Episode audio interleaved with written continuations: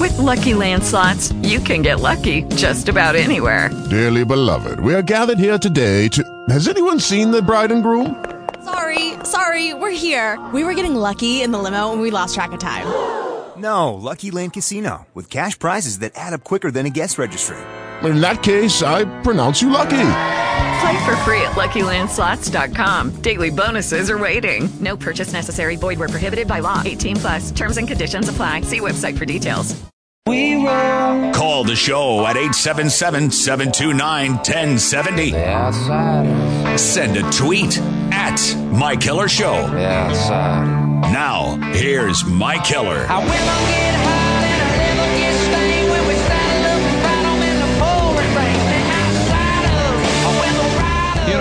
Often come into the radio station, so when I do, certain things I notice. And I can tell you right now that those of us who do talk radio, whether it be political talk or sports talk, we are the last line of human beings in a media company like this. That's it.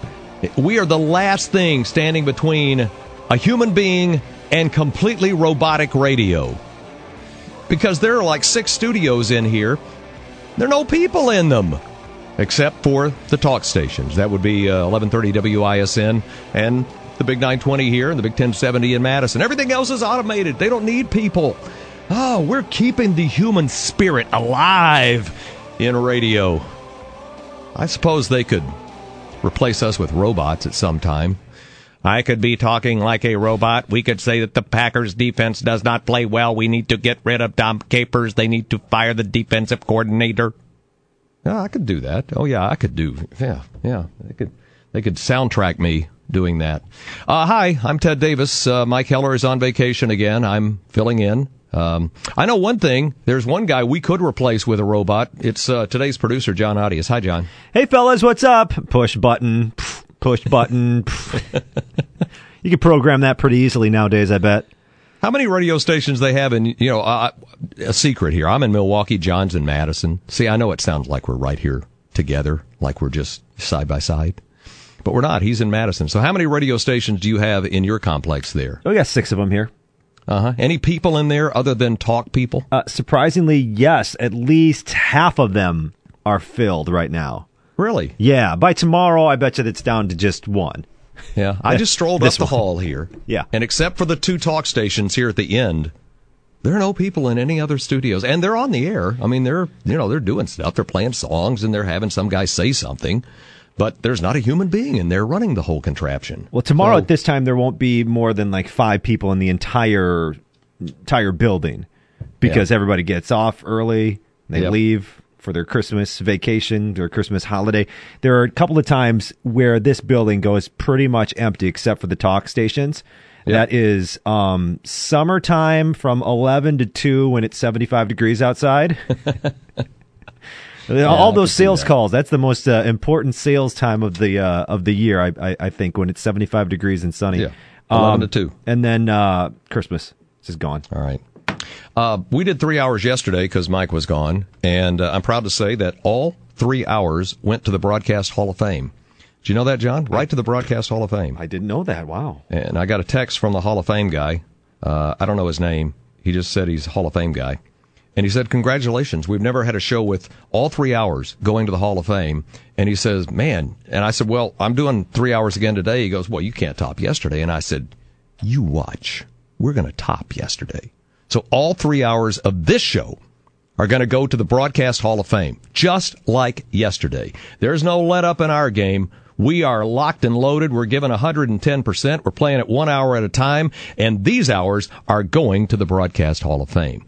Because one of the things we did yesterday, uh, John and I fixed the Green Bay Packer problems. We fixed them yesterday. John, you remember the exact moment when we fixed the Green Bay Packers problems? Uh, could you refresh my memory of that exact moment? Uh, it was when I said, fire Dom Capers and okay. tell Ted Thompson to draft better. Okay, yeah, yeah, we got that done. Yep, got that done. And a little bit later, I'm going to play Radio G M.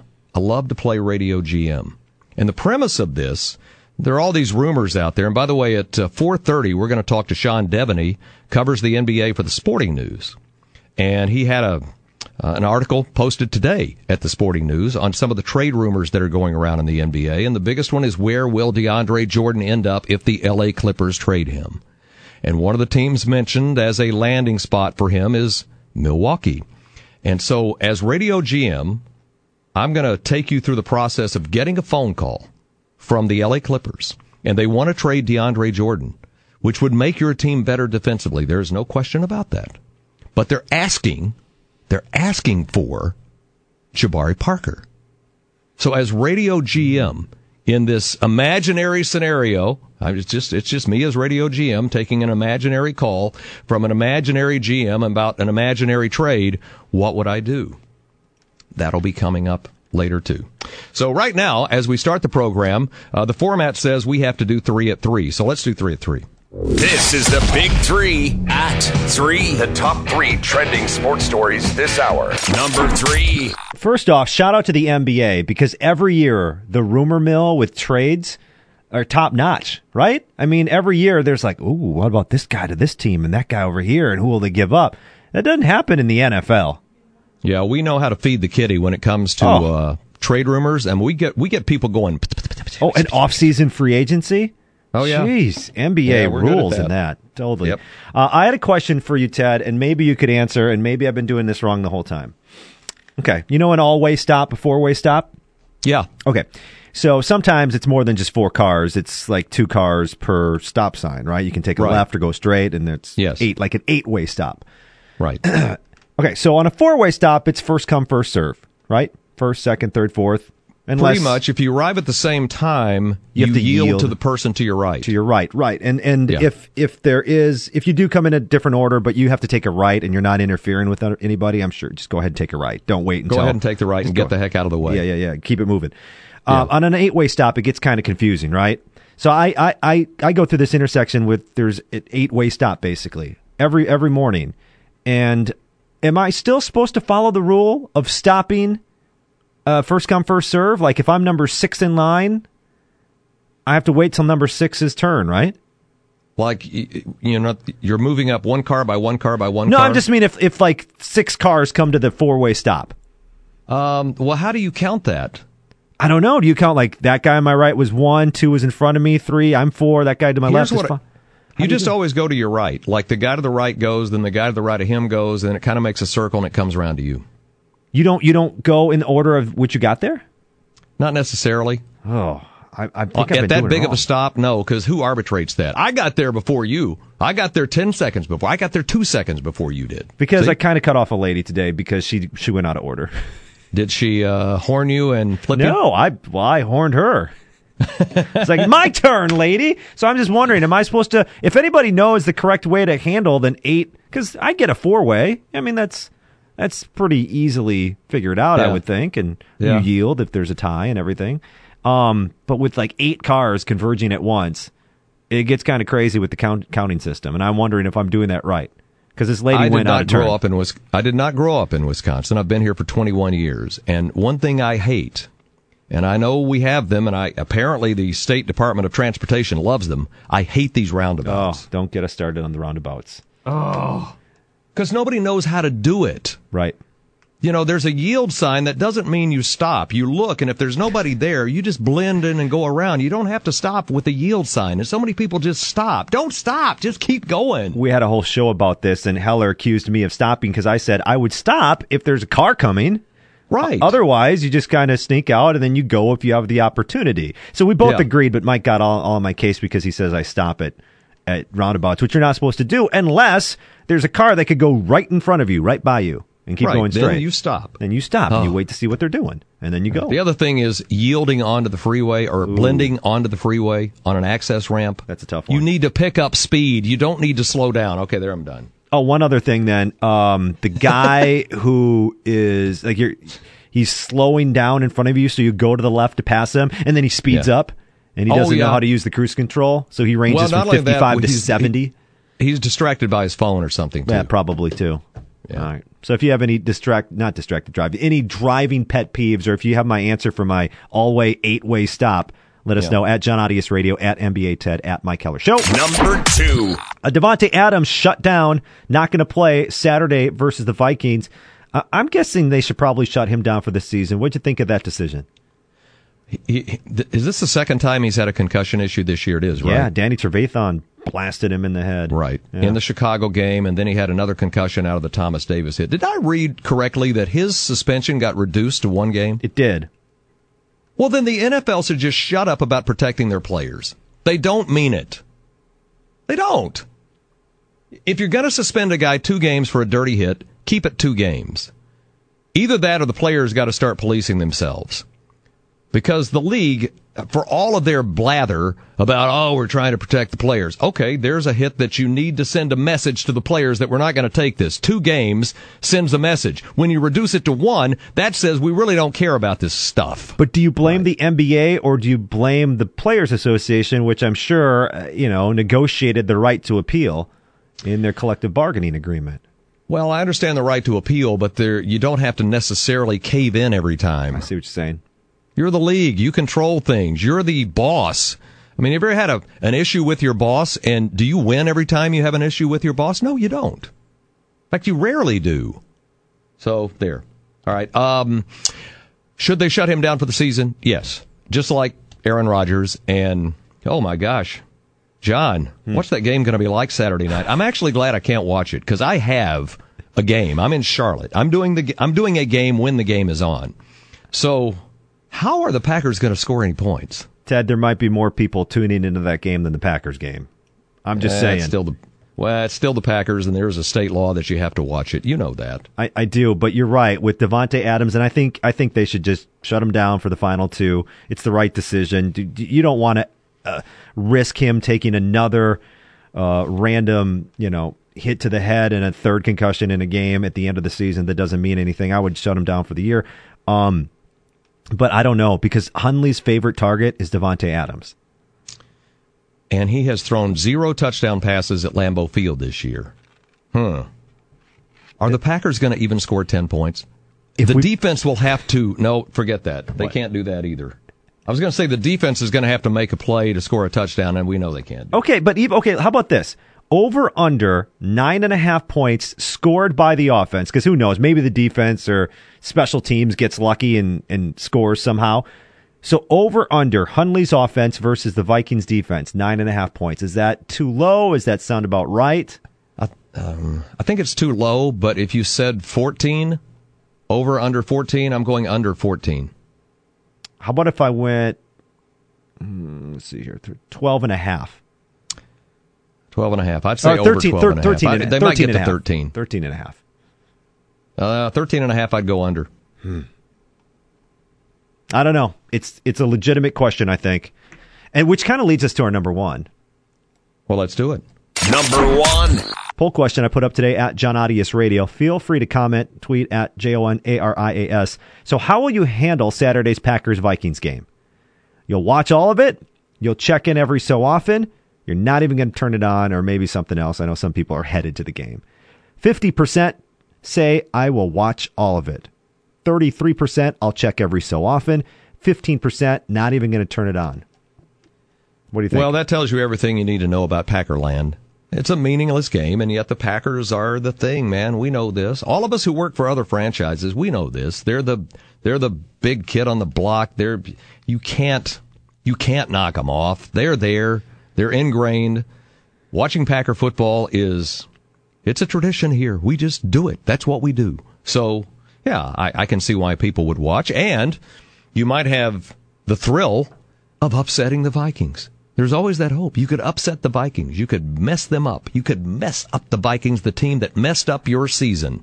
Those big bullies, they slammed those mean Minnesota people. I'm telling you, Min- people from Minnesota are not nice. Hey. I know they look nice. I know they talk nice. I know they have that funny accent. I know they have strange names where they're spelled A R I A S, oh. yeah. But it's actually obvious. I know strange people in Minnesota. They seem nice, but they're not. They're mean people. They hurt your quarterback. They ruined your season. Watch and see if they can beat them on Saturday night. That's what we're going to be doing, John. That's what we're going to be doing. Those mean Minnesota people. You know what's going to happen? happen because they struggle against the Bucks and the Browns and can't score against the Ravens, but then have a, a shootout type of game against the Steelers. They'll probably play Minnesota tough right down to the wire. They'll be over that thirteen and a half or whatever number we finally settle on. You know it's going to be like that, right? That's the yeah, way, because the N F L's so silly like that. And they'll probably beat the Vikings and break your heart. You know, how I wonder how N F L Packers fans, how Packers fans feel about, um, because you mentioned, obviously, the injury to Aaron Rodgers. Are you still, like, bitter about that? Are fans still bitter? Because Stefan Diggs said, basically, in a Twin Cities dot com article, um, hopefully they move past it. Are you still well, bitter there as are a still, Packers fan? See, he doesn't know Packer fans, John. There are still people who are bitter about Brett Favre and his departure. It's true. Hey, guys, it is Ryan. I'm not sure if you know this about me, but I'm a bit of a fun fanatic when I can. I like to work, but I like fun, too. It's a thing. And now the truth is out there. I can tell you about my favorite place to have fun, Chumba Casino. They have hundreds of social casino-style games to choose from with new games released each week. You can play for free anytime, anywhere, and each day brings a new chance to collect daily bonuses. So join me in the fun. Sign up now at Chumba Casino dot com. No purchase necessary. V G W Group. Void where prohibited by law. See terms and conditions. eighteen plus. Every day, we rise, challenging ourselves to work for what we believe in. At U S. Border Patrol, protecting our borders is more than a job. It's a calling. Agents answer the call, working together to keep our country and communities safe. If you're ready for a new mission, join U S. Border Patrol and go beyond. Learn more at cbp.gov slash careers. Yeah. People here hold a grudge for a long, long time. It's icy. It's cold. It goes right to the, the icy center of a heart. And we don't let go. So, no, they haven't forgiven the Vikings for wrecking Rodgers' shoulder and ruining what could have been a Super Bowl year. Nope, nope, ain't going to happen. Nope. All right, that's our three at three. Coming up at four at four, we'll have four at four. And then at five, we'll have five at five. But when we come back, Mike McCarthy spoke to the press today, and they asked him some questions. What are you going to do to improve the team? And we'll hear what he had to say. That'll be coming up next. I'm Ted Davis with John Audius. And then coming up at three thirty, uh, we'll have uh, who? Who do we have coming up at three thirty, John? Bill Huber, Packer Report dot com. Bill Huber, Packer Report dot com. We fixed it yesterday, though. All of you people in the media, you can stop your hand wringing. We solved it yesterday. Fire Dom Capers. Tell Ted Thompson to draft better. Boom. Issue solved. Back after this on the Mike Keller Show. I'm Ted Davis.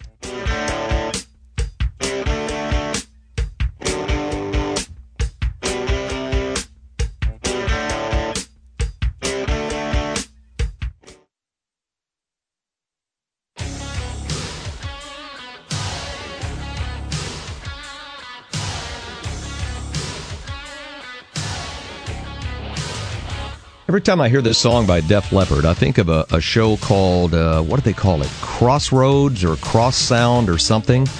It was on like uh, Audition on three forty on my satellite, and what they would do is they would pair up people that you wouldn't think would sing a song together. And so one night they had Def Leppard doing this song, Sticky Sweet, All Over My Whatever, and singing the song while they played the music was Taylor Swift. Now, c- could you imagine Taylor Swift singing that song? Um, yeah, I think so. I mean, not Here's really, but uh, yeah. Here's the reason. Taylor Swift's mother apparently was a huge Def Leppard fan. Okay. And had like an enormous crush on the lead singer, whoever he was. And so there's Def Leppard playing the song and Taylor Swift singing it. Actually, it was pretty cool. Crossroads. Crossroads, Def that was it. And Taylor Swift. Pour Some Sugar on Me. Pour Some Sugar on Me by Taylor is Swift. That, oh, that... man. Here we go. Is this from the C M Ts? C M T Awards, or I don't think so. This looks like a big award stage. Let's hear it.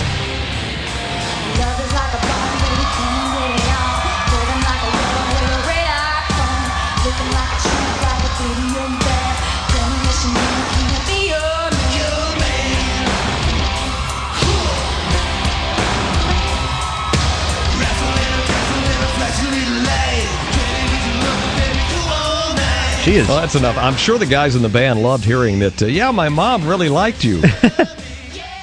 She's dancing. It's. I actually think she sounds pretty good. She sounds pretty good. I yeah. I, I thought it was good. Uh, hmm. Here you go. Here we go.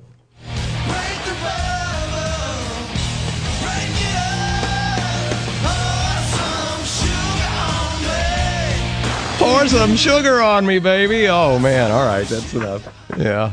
Um, before we get to Mike McCarthy, a couple of things that uh, I've got that I don't where, know where to put them in.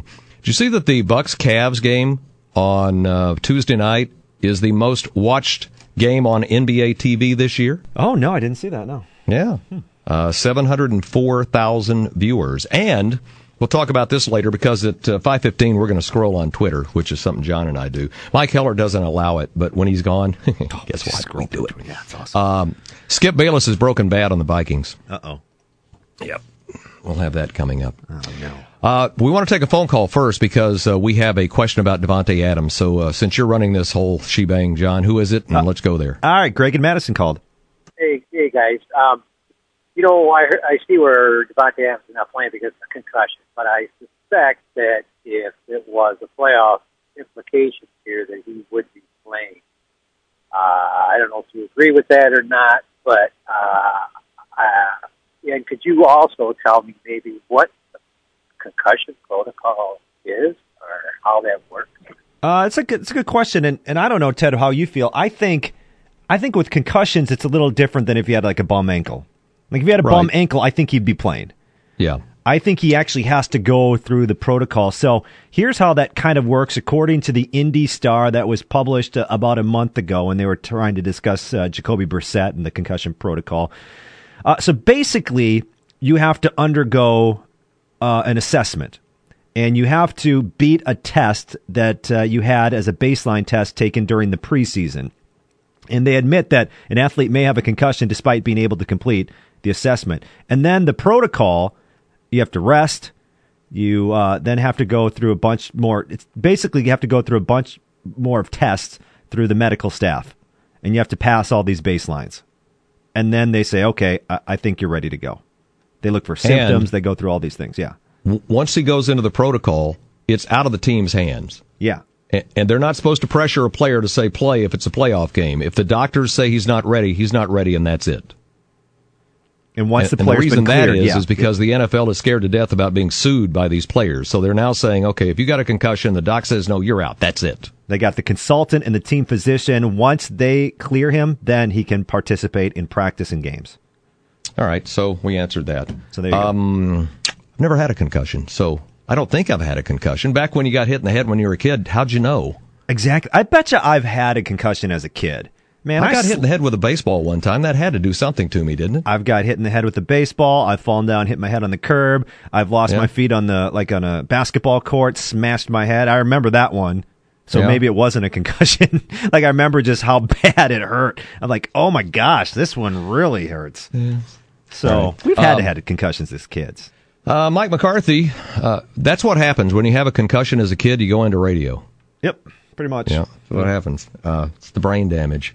Mike McCarthy met the press today, and he had things to say, and John has some, some things he said, so let's listen to things he said, John. What did he say? Well, one of the, the top things that I know Rob Domofsky wrote about was um, patterns of negativity, the three words that really stuck out to him that Mike McCarthy used. And he was talking about just evaluation and looking back at this season and getting better. And he used that term, and take a listen, of the patterns of negativity. We have to get better through the adversity that we've been through this year. Uh, we have to be honest about the patterns of, you know, patterns of uh, negativity and positivity. You know, what, what, what comes from that? How do you learn from that? How do you improve? Because you, to win championships, you have to go through adverse moments. And we, we've had plenty this year, and, and not hitting our goal, you know, not playing to the standard of the Green Bay Packers is definitely an adverse, an adverse situation we need to learn from. You got to learn from everything that's happened this season. Well, what does that mean? um, what does that I mean? mean? It's like, okay, I, he said it, but what does that mean? I mean, does it mean we're going to rethink the way we do things defensively? Uh, does it mean I'm going to look at the defensive coordinator and make a decision? He he might be back or he might not be back, but that's something we're going to look at. Uh, uh, does it mean we need to draft better? And, like, does Ted Thompson need to give me better players? Uh, okay, that's... Well, I mean, he just... kind of said, he kind of hinted as far as, as that's concerned of of who should be back and what we need to change. Here, take a listen. He says the next couple of weeks, very important in the evaluation phase. I think it's important that... Uh... especially these next two weeks. You know, uh, improvement comes through evaluation, application, and the hardest part is continuation. I think the eight years of making it uh, is a reflection of that. Uh, this this is a dip below the, the standard line, and, and everybody, you know, that has a part of it needs to be accountable and responsible, and that's how, that's that's how we will grow moving forward. Everybody who's a part of it needs to be accountable. Hmm. Is that him talking about Dom Capers without saying Dom Capers? Well, we can read that into it, yeah. Um, what did he say? We've had eight years of doing this, and, you know, we, we all need to be accountable, and Dom Capers has been a part of all of that, and the defense has not been good in the last few years. So if you're going to start, that's where you start, because, you know, you don't head coaches don't necessarily start with themselves. The easiest thing to do is go to the assistant coaches first, and I would think that that is something kind of sounded to me like that's what it means, John. Yeah, I mean, it sounded like this broad brush of obviously they're going to look at player performances. He's going to look at himself and, and how they can succeed without their star player. But I also think it seemed like it was more so directed at Dom Capers. Like, hey, just, you know, everybody's going to be evaluated and and held accountable. And it seemed like the one... The one guy who kind of stands alone on, on all of this is is Dom Capers. Yeah, could be. Um, and then finally, he kind of was asked, and he mentioned it there a couple of times, just that eight-year playoff streak that's now snapped. I, I, I don't really have the words because I haven't really thought about it. You know, you, you get these questions asked when things aren't, aren't aren't right. You know, so but it's a memory, I guess. Um, I, I think it's a reflection of our, our, our program, our players, coaches, you know, support staff, just the, you know, the way we operate. You know, we're consistent. Uh, that's one thing we've always strived for as as a football team, as a football operation. So I think that's clearly a reflection of that. Yeah, not making the playoffs stinks. Now, with a healthy Aaron Rodgers, you'll be a playoff team as long as he plays. The question is, can you improve your defense enough to be a real Super Bowl contender, to give yourself the best shot? Because your offense is good enough to win the Super Bowl. Your defense clearly is not. And Dom Capers, what, he met the press a couple of uh, days ago, didn't he, John? Um, yeah, I think it might have been actually last night, if I'm not mistaken. And he was kind okay. of asked if, if he ever didn't feel like he was giving it his all, you know, what would he do? And here's what he said. If I ever feel like I can't come in and give as much as I've got and and do the kind of job, you know, that uh, that you want to do, then then I won't do it anymore. Well, that's not the issue, you coming in and giving it your best. It's the players who need to give it their best and get better. Uh, look, I I don't know Dom Capers. I'm sure he's a fine man, and he's been a good coach. And if he leaves, like I said yesterday, he'll make the circle and he'll get another job and be very good in, in that position probably. But in Capers' first two years, the Packers were second and fifth in defense. Okay, that's good. But since then, they have never cracked the top ten. And they were twenty-sixth this year, in a year where the defense needed to step up because your quarterback was hurt. That's not good enough. It's just not good enough. And, you know, if they're, if they're going to come back and tell the fan base next year, you know, that was bad last year, but, you know, Ted Thompson's back, Mike McCarthy's back, Dom Capers is back, and the only thing that we're going to add is Aaron Rodgers and maybe a couple of young guys in the draft, because we're always young, and everything's going to be fine. I think most fans are going to roll their eyes and yawn because we're not buying it anymore. Okay.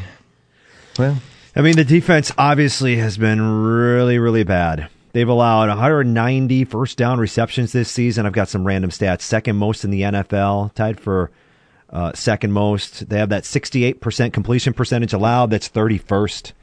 And, Ted, I was thinking about this the other day, and you tell me if you think I'm wrong or right. I'm going to say it now in case it happens, because then I'll sound smart, and I'll look back and I'll say, I told you. This might be a good thing for the Packers this season. This might be a good thing in the sense that it highlighted, hey, we really don't have that good of a team without Aaron Rodgers. Yep. What are we going to do to fix it? Right. Okay, number one, we're going to get a better talent evaluator or a different talent evaluator. Try it a different way. Number two, we're going to get rid of our defensive coordinator because it's been ten years and there was some su- success early on, not so much now. And there might be a better Packers team waiting, a better Packers team around Aaron Rodgers in the next coming years that might have come from this negativity, this adversity, like Mike McCarthy was talking about. This might be the best thing that happened to the Packers. You know, when you talk like that, I hear a song in my head. What's that? Blue sky coming my way, nothing but blue sky. Yeah. I'm Makes me to, feel better, John. I'm trying to spin it in a positive. If well, they if they learn from this, like he's saying, they get better. They get better uh, staff, talent, and that team is constructed better. And you throw Aaron Rodgers out there, that could be a oh. really potent team in the next few years. Got me fired up, John. Got me fired up. Changes are a coming. It's going to be a different thing next year, except that we know it's probably not. Nice try, though. Well, I tried. Well done. Bill Huber of the Packer Report dot com will join us next. We'll make him radio G M. What will he do in the offseason? That's coming up next. I'm Ted Davis with John Audius. Back in a moment.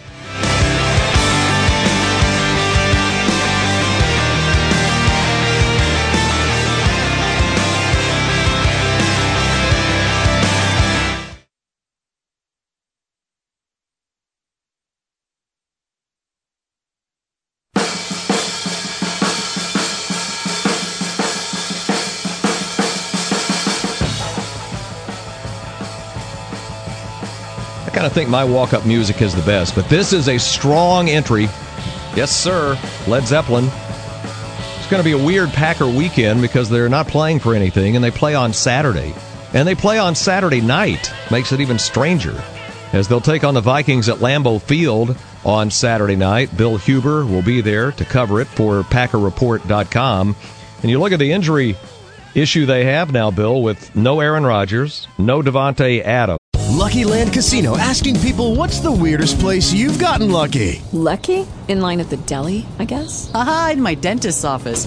More than once, actually. Do I have to say? Yes, you do. In the car, before my kids' P T A meeting. Really? Yes. Excuse me, what's the weirdest place you've gotten lucky? I never win and tell. Well, there you have it. You can get lucky anywhere, playing at Lucky Land Slots dot com. Play for free right now. Are you feeling lucky? No purchase necessary. Void where prohibited by law. eighteen plus. Terms and conditions apply. See website for details. Every day, we rise, challenging ourselves to work for what we believe in. At U S. Border Patrol, protecting our borders is more than a job. It's a calling. Agents answer the call, working together to keep our country and communities safe. If you are ready for a new mission, join U S. Border Patrol and go beyond. Learn more at c b p dot gov slash careers. Uh, Nick Perry is doubtful. Uh, Jahiri, Jerry Evans is questionable. Clay Matthews, questionable. Devon House, questionable. It's going to be a long Saturday, isn't it? It's got the potential to be a very long Saturday night. Oh, God, isn't that a fact? You know, I just wonder how many people are going to be here for it. It's going to be, well, that's a look at the low of one on Saturday, so it's, it's going to be cold. It's Christmas. The, the team isn't going anywhere. I mean, either place is going to be a lot of empty seats, or it's going to be a lot of Vikings fans making the trip over. Yeah, it's going to be, I mean, they're going to, they're going to stop, I would think, right? Well, we were talking about this before. When you've got a quarterback who has not thrown a touchdown pass at home this year, and you're without his best receiver, the one he goes to, Davante Adams, if we were going to say over or under for thirteen and a half points for the Packers on Saturday night, which way would you go? I'm going to go under. I will, yeah, I mean, it's, it's the Vikings are second in the league in, in, in scoring defense. I mean, they, they are top five in every category other than sacks. It's against the run, against the pass, passer rating, uh, interceptions, you name it, they're top five. It's a great defense. And, yeah, I mean, it's, it's going to be a, a long day. And then, and on the other hand, you know, I realize Case Keenum is in a household name, but he's, his passer rating's up around one hundred. He's got two great receivers, a great tight end, and as you mentioned, the Packers have their top two pass rushers might not play. So it's, yeah, they're they're up against it for sure. They can talk about pride and all that stuff all they want, but it's, it's going to be a huge challenge even keep this game close. All right, you heard what Mike McCarthy said today, and everybody's accountable, and we're going to evaluate everything, and we're disappointed by everything. Did anything he said stand out to you? Well, all of it. Yeah, I asked the question. I was I was fishing here, and I and I thought, well, first I buttered him up, which was with the true statement that there should be some pride that they went to the playoffs eight straight years. It's the, I mean, only it's one year off the N F L record. It's an really, it's a remarkable accomplishment. I know a lot of fans are poo-pooing that, but it's it's that. I mean, it's a hell of an accomplishment. Um, so I let off with that, and then I asked, with all that said, Mike, I said, um, do you start looking at the big picture now, or does that wait for two weeks? And he said, no, it starts now, Bill. And then, then he said, yeah, I mean, he just went on for, for a minute about it. Um, and what, I forget what, I think it was the, the big line. I'm just brain dead today. Um, you know, the big line was basically, uh, you know, there's patterns of negative patterns of negativity. Is that what patterns of thing? Yeah, I, I used this phrase ten times. I forgot about yes, patterns of negativity. And as soon as he said that, I'm thinking, my goodness, there's a decent chance that they make wholesale changes on defense. Because where's the pattern of negativity? Not the offense. Defense. The special teams, the special teams have been pretty decent this year, I would say. Pattern of negativity is the defense. So I would think, for all the Packer fans who want Dom Capers out, I think uh, Mike kind of hinted that it's going to be it's at least a consideration, if not more than a consideration at this point. Well, he controls the assistant coaches, right? He can hire and fire yeah. them if he wants, and so it's his decision. He's a loyal guy, but John made the point a minute ago before you came on that maybe in a strange way, this injury to Aaron Rodgers may eventually help the Packers because it exposed the fact that without Aaron Rodgers, they're really just an ordinary team or maybe even below average. So they got to make some changes, and the defense is where you focus the most. Would you buy into that? Yeah, I, I think so. Um, I mean, it's, it's, I mean, look, they got they got to the championship game last year with a beat-up defense, and that wasn't very good. But ultimately, he kept Capers, and you're right. You know, if, if he kept him after last year, or just considering it this year, I would think, yeah, if you look at the record, you know, if the quarterback isn't there to win games, you've got to figure out some other way in, and they haven't been unable to do that. So, with all that said, I will say I, I still think it's a personnel problem. I mean, if you can't rush the passer, which they haven't done consistently this year, and your rookie cornerback's on injured reserve, and uh, you know, you know, Demarius Randall hit his rough patch early in the year, and Devon House has played a lot, but he's never really been healthy.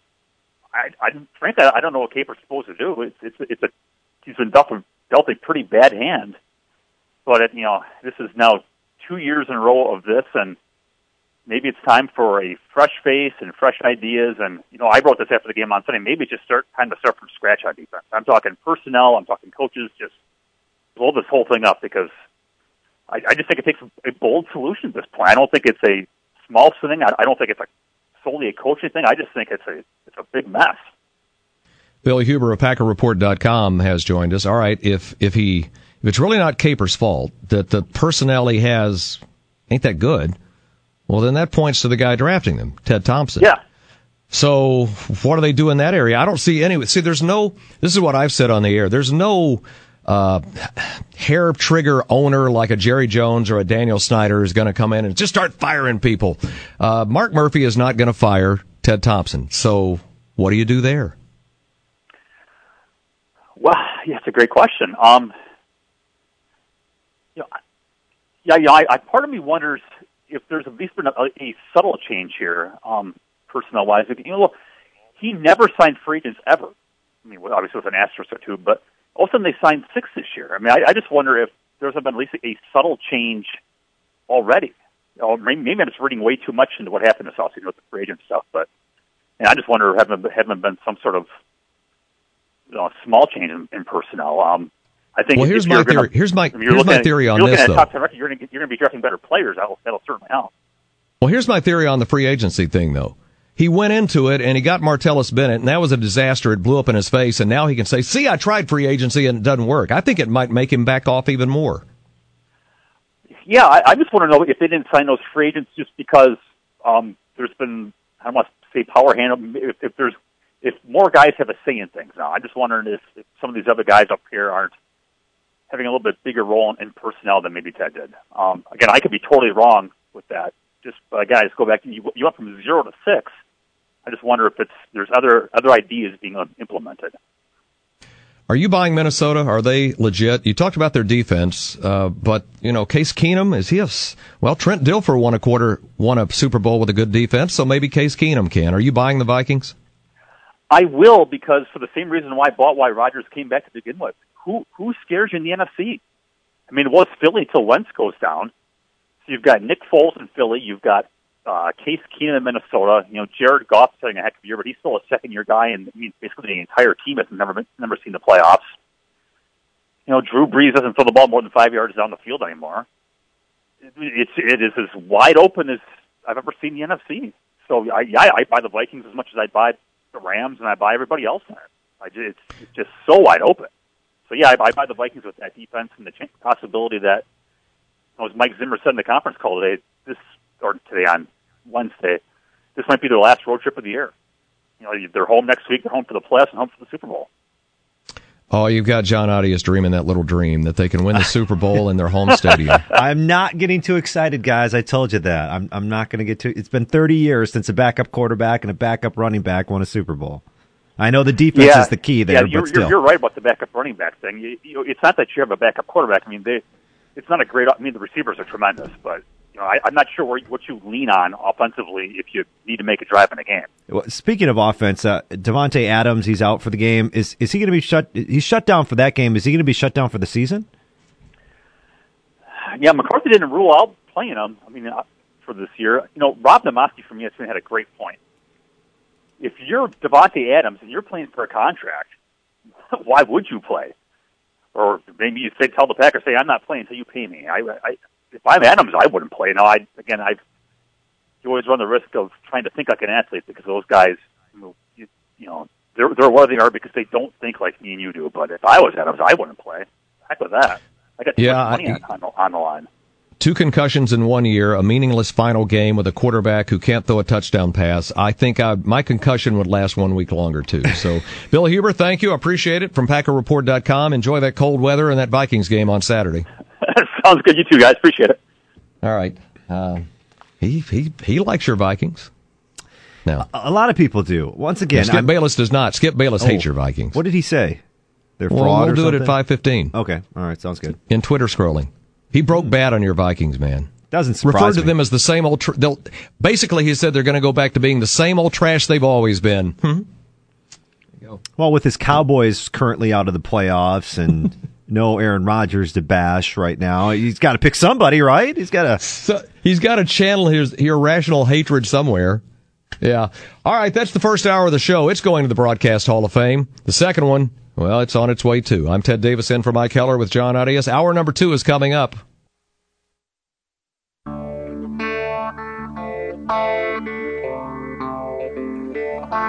the in crowd. We're the other ones. It's a different kind of cloth that we're cut from. We let our color show where the numbers ain't. We're the paint where there ain't supposed to be paint. That's who we are. This is the Mike Heller Show. That's how we roll. Call the show at eight seven seven, seven two nine, one zero seven zero. The Outsiders. Send a tweet at Mike Heller Show. The Outsiders. Now, here's Mike Heller. I will get high and I never get stained when we saddle up and ride them in the forward range. The Outsiders. Wow, this is, uh, this is quite the story that John Adius just uh, sent me. Oh, man. This is an eye-opener. And this explains a lot, by the way. Oh, hi, I'm Ted Davis, filling in for Mike Heller. He's on vacation. He'll be back. Uh, I don't know when he's going to be back. Next week sometime. Uh, but, wow, this is some bombshell stuff. John Adius just sent me a story that I hadn't seen. Oh, by, hi, John, by the way. Hi. Hey, fellas, what's up? Headline says it all. Former Mets slugger Daryl Strawberry opens up about having sex between innings of games. What? Oh, man. Okay, so you go on down. See, this explains this explains why baseball players don't mind the three and four hour games. See? Yeah. See? This is eye opening. Uh, Strawberry enlisted locker room attendants to entice women to meet him for a tryst in the team clubhouse before the right fielder would return to the game. And see, that's why guys don't mind being designated hitter either. See what I mean? Designated hitter. You don't have to go out and play. There you go. You don't have to go out and play the field. You can stay in the clubhouse and hit it again, John. Play the field. I thought that was quite the headline. Here's something else I didn't know. Hmm. Apparently, Daryl Strawberry is now a pastor. Who knew? Hmm. All right. He said, uh, typically, Strawberry told Sirius Radio in twenty sixteen. By the way, he was on the Doctor Oz show today. Apparently. Yeah, it was on the Doctor Oz show today. In the middle of games, yeah, I'd go between innings and stuff like that, you know, run back and have a little party going on. You know, I thought it was pretty cool, but it was just part of my addiction. Uh, typically, Strawberry said he'd enlist the help of any number of locker room attendants, whom he re- referred to as the kid. You point out a woman, you tell the kid, go get her, Strawberry said. Oh, man.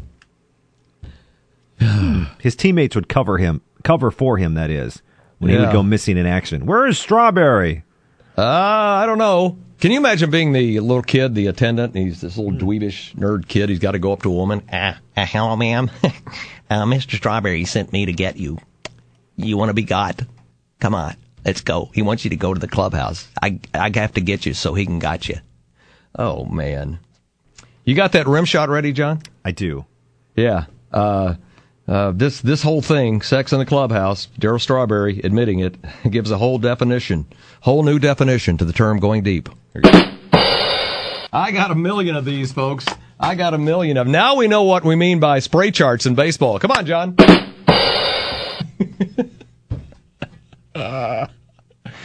all right, that's enough. My Beavis and Butthead phase is over for today. I was totally kidding. Okay. uh, all right, hi, John. It's time to do four at four. Let's roll it. This is the Big Four at... Four. The top four trending sports stories this hour. Number four. All right, number four in our Big Four at Four this hour. We talked about this last hour. So, what's a good over-under? And maybe this can be our Ian's Pizza bet. I don't know. Uh, by the way, sign up to win Ian's Pizza at the Big nine twenty or the Big ten seventy dot com. We draw a winner every Monday. It's that easy just to win some delicious Ian's Pizza. Some of that mac and cheese. Some of all the different varieties they have. You want to go old school plain? You can. Oh, Ian's Pizza is the best. And thanks for the Christmas card, Ian's Pizza. Uh, over under Packers points this weekend. I started at nine and a half. What about thirteen and a half? So you're at thirteen and a half. Packers against Vikings Saturday night. Yeah. Over under. I think I think most would choose under though. Well, let's look at the issue. You've got Hundley at quarterback again. Yeah. He has not thrown a touchdown pass at Lambeau Field this year. And the game is at Lambeau Field, correct, John? The game is at Lambeau Field. Okay, where he has not thrown a touchdown the entire season. Um, Davante Adams, his favorite receiver, will not play. Hmm. I'm going under. Got to go under. What if we put it at nine and a half? I think over because they might drive it well enough for Crosby to hit like yeah. a couple of field goals. Well, this is from Rob Domofsky earlier today. Hundley has yet to throw a touchdown pass at home this season. According to Elias, he currently has the second most passes, one twenty-two, without a touchdown at home in a single season in N F L history. Only Bob, well, how do you say this guy's name? nineteen seventy-eight. Lucky Land Casino, asking people, what's the weirdest place you've gotten lucky? Lucky? In line at the deli, I guess? Aha, in my dentist's office. More than once, actually. Do I have to say? Yes, you do. In the car before my kids' P T A meeting. Really? Yes. Excuse me, what's the weirdest place you've gotten lucky? I never win and tell. Well, there you have it. You can get lucky anywhere, playing at Lucky Land Slots dot com. Play for free right now. Are you feeling lucky? No purchase necessary. Void where prohibited by law. eighteen plus. Terms and conditions apply. See website for details. Oh, oh. You need parts? O'Reilly Auto Parts has parts. Need them fast? We've got fast. No matter what you need, we have thousands of professional parts people doing their part to make sure you have it. Product availability. Just one part that makes O'Reilly stand apart. The professional parts people. Oh, oh, oh, O'Reilly Auto Parts. Bears Bob Evelini. Oh, Bob Avellini. Oh, you knew it had to be a Bears quarterback. Only Bob Avellini has more, one hundred twenty-seven attempts. Oh, oh, the Bears. They're so funny. They just like the Bears. So cute. Um, no, I'm going under on thirteen and a half. I, I just think it has all the potential to be a real beatdown. We just had Bill Huber of Packer Report dot com. He talked about the, the Vikings defense is like top five in everything. They're good. Yeah. That's a legitimately good defense. Put that defense on a Packer team with Aaron Rodgers, you got oh slam dunk championship going on there. Unstoppable. And as Vikings fans will say, put Aaron Rodgers on that Vikings team and you're unstoppable. Is this where I point out that you had two chances to draft him? Uh, probably. Okay. Yeah. Yeah. Didn't do it, though, did you? Well, they had Dante Culpepper at the time throwing thirty-some touchdowns. So well, see, Packers had Brett Favre, too, and somebody said he fell to twenty-four, but, you know, I know it. Vikings were picking somewhere before twenty-four, but say that he was at seventeen, eighteen, you're a Vikings could have picked him. Favre was waffling, though, and he was thirty-something. Culpepper was like twenty-five. But they sat him for four years, John. Just hang on to a nugget like that. Ah, so crazy. And you could have a Super Bowl, too. Hmm. Number three. Mike McCarthy met the media today, said a lot of interesting things, including this, in which uh, Bill Huber of Pack Report also touched on this last hour. Take a listen to McCarthy talking about this past season and learning from it. We have to get better through the adversity that we've been through this year. Uh, we have to be honest about the patterns of, you know, patterns of uh, negativity and positivity. You know, what, what, what comes from that? How do you learn from that? How do you improve? Because You, to win championships, you have to go through adverse moments, and we, we've had plenty this year, and, and not hitting our goal, you know, not playing to the standard of the Green Bay Packers is definitely an adverse, an adverse situation we need to learn from. What did he mean? He also patterns? talked to, oh, well, he also talked about accountability, and we're going to look at everything, which Bill Huber asked the question, he, he said when he was on with us, which led him to believe that maybe it's going to be change on the defense, which would mean Dom Capers is gone. Now, John got my hopes up, too, that they're going to change everything on the defensive side. That's not working. Nothing against Dom Capers again. I'm sure he's a fine man. But you've been going with, with something that isn't working for a long time now. And I gave that stat where uh, his first two years, they were in the top five defensively. Since then, they haven't cracked the top ten. And twenty-sixth th- this year. So it's not working. Now, John and Bill Huber think that, yeah, McCarthy is indicating by that accountability stuff, and we're going to look at everything, that he may fire Dom Capers. I just don't believe it. Till I see change in Green Bay, I don't believe it. Uh, I mean, I it, it really does sound like that. He talked about everyone being evaluated. He talked about patterns of negativity, and as Bill pointed out, what what's the only patterns of negativity? Well, that'd be the defense. Mm-hmm. So, I mean, it really sounds like he's perhaps hinting at that. I, I mean, I don't think Dom Capers can survive this year. I think this year, more than anything, is is the year in which everything got exposed, and it's just like, okay, we got we have to do something different. Or else what we're going to do is get to the N F C Championship game and face a really top talented quarterback that's going to score thirty-five to forty points and force Aaron Rodgers to score more than that. It's going to be that same type of thing. How you going to beat? How you going to get to the Super Bowl? You got to score thirty, forty points because you're going to have that one game in the playoffs, right? They always have that one game in the playoffs where mm-hmm. they give up a ton of points. And maybe yeah. this year is the year they said, okay, something's got, something's got to go. Well, Mike McCarthy's going to make that call. It's his staff. And if he wants to make a change at the defensive coordinator, it'll be up to him. And given that he said, we're going to look at everything and everybody is going to be held accountable, maybe that was just blather, blah, blah, blah, bada, bada, you know, just words. Just to fill the space. But, again, I'll believe change is a-coming when change is made in Green Bay. All right, let's go to number, what are we, two? Number two. All right, so who is the M V P in the N F L? I heard Dan Patrick talking about M V P today, and it really got you thinking, what happened to all the candidates for M V P? It's going to be Tom Brady. He's going to run away with it, and he's having a fine season, isn't he? I think he's had about a month stretch where he threw... I don't remember the numbers exactly, but it was very average over the, the last month or so. Um, so who who's the N F L M V P? Their Week sixteen poll on E S P N. Tom Brady won with eleven first-place votes. Todd Gurley, two, with one first-place vote. Carson Wentz, three. Drew Brees, four. And Case Keenum, five. Wow. If, if, Case, if Case Keenum is five this year, then that's not a very strong field. Right, yeah. I mean, Brady may win. Brady may win it by default here. There's no mention of Antonio Brown, and, and Brown. I mean, Brown's had some outstanding seasons, and I think the only reason he's getting mentioned now is because lack of candidates. Is there a lack of candidates here? Is that what we're seeing?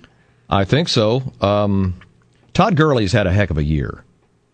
He has what? seventeen touchdowns he's scored. Uh, he's got eleven hundred yards, thirteen rushing touchdowns, fifty-four catches, six hundred thirty receiving yards, and four touchdowns. So seventeen total touchdowns and what, like close to eighteen hundred total yards. For a team that you did not expect to be this good, I think my vote would go to Gurley right now, given how the Rams have played, how well they've played, how much he's been a part of that. And you just can't just automatically give it to Brady, can you? I mean, come on now. The guy's got everything. He wins everything. He's got money, good looks, good-looking wife. You just can't give him the M V P just because of Tom Brady. Here's what Brady uh, is on pace for over the next couple of games. Uh, so he's on pace to finish with forty-seven hundred passing yards, thirty-two touchdowns, which is kind of not that great, uh, and eight interceptions. Except that he just wins. Just wins and wins and wins and wins and wins. And that's playing in obviously every game. Case Keenum, if you wanted to compare quarterbacks, has played in, uh, how many starts has he had? I don't have that in front of me. We're not voting Case Keenum M V P. Stop it. I'm just saying. Stop it. Just saying. Not going to happen. Well, he's he's on the list. I don't think he wins it, but he's on the list. I might vote just okay. Carson Wentz. Think about Car- Carson Wentz. Ha- he's done, and he already has more touchdowns than Tom Brady's on pace for, and less interceptions, too. Well, if he didn't get hurt, he would be up run- there, too. Runaway winner. But why? So so he misses, what, three games, something like that? Three or four games? Why yeah. not just give it to him? Well, it, you could, but when I was watching that Pittsburgh Patriots game, the one that completely irritated me at the end of the game because of that catch-no-catch thing, mm-hmm. When they were, when the Patriots were driving for the score that put them up, and that defensive back for the Steelers did not intercept that pass, which he should have. It was in his hands. Didn't you just know that Tom Brady was going to stick it in the end zone? I did. Yeah. You can't give Tom Brady a second chance. He's Tom Brady. If you give Tom Brady a second chance, Tom Brady's going to make you pay because you can't give Tom Brady a second chance. Because you know why, John? He's Tom Brady. He's Tom Brady.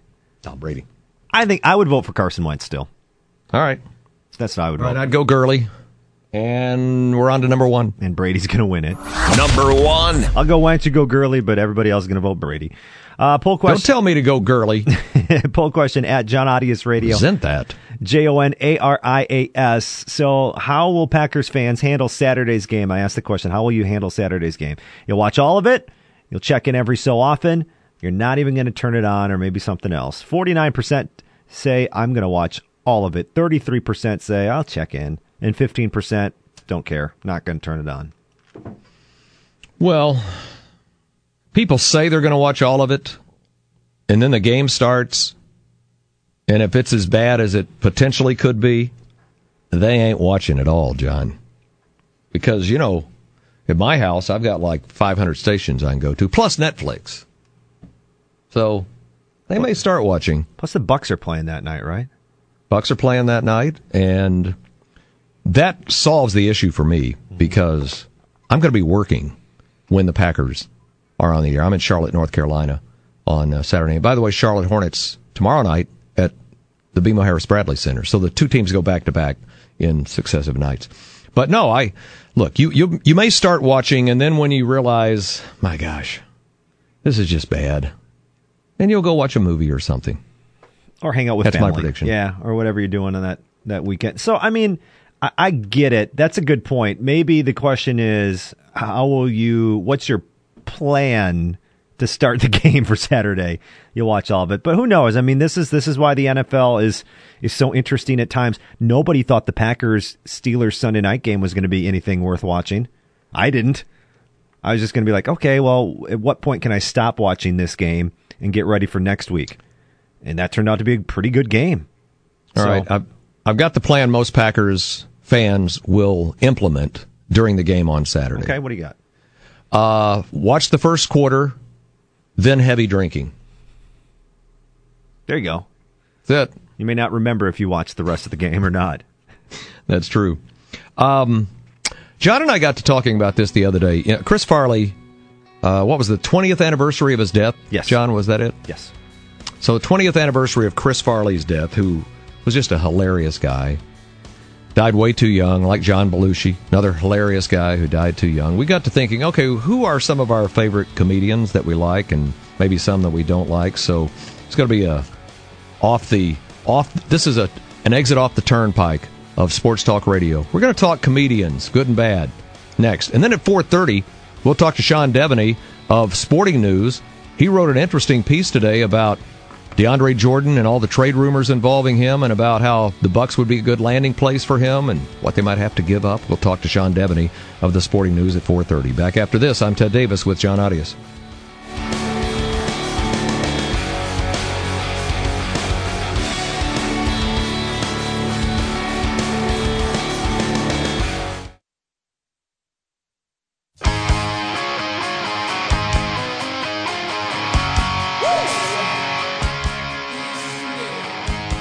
Coming up at four thirty, we'll hook up with Sean Devaney of the Sporting News. He covers the N B A, did an article, I think it was today, I saw it today, talking about potential landing spots for DeAndre Jordan if the Clippers trade him, and he said the Bucks would be a good place for him to land, and we'll talk about that possibility, whether it's real or not, coming up at four thirty. Chris Farley passed away twenty years ago, so this was the twentieth anniversary of Chris Farley's death. There's some comedians that just make you laugh just because they're they're there. John Belushi was like that for me on the old Saturday Night Live as a samurai, whatever, whatever his samurai was. He wasn't even speaking. He was just doing uh, visual comedy. It was just a blast. It was just so hilarious. Um, Farley was that way, too. So when you talk about favorite comedians, John, where would you start?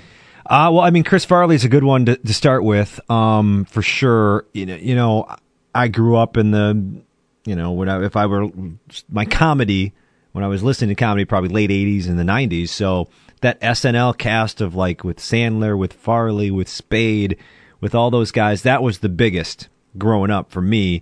Um, everybody loved that stuff. Um, and Chris Farley was, was one of the best. Um, do you want to hear a little clip of Chris Farley just to sure. get this started? Here we go. Okay. All right. How's everybody?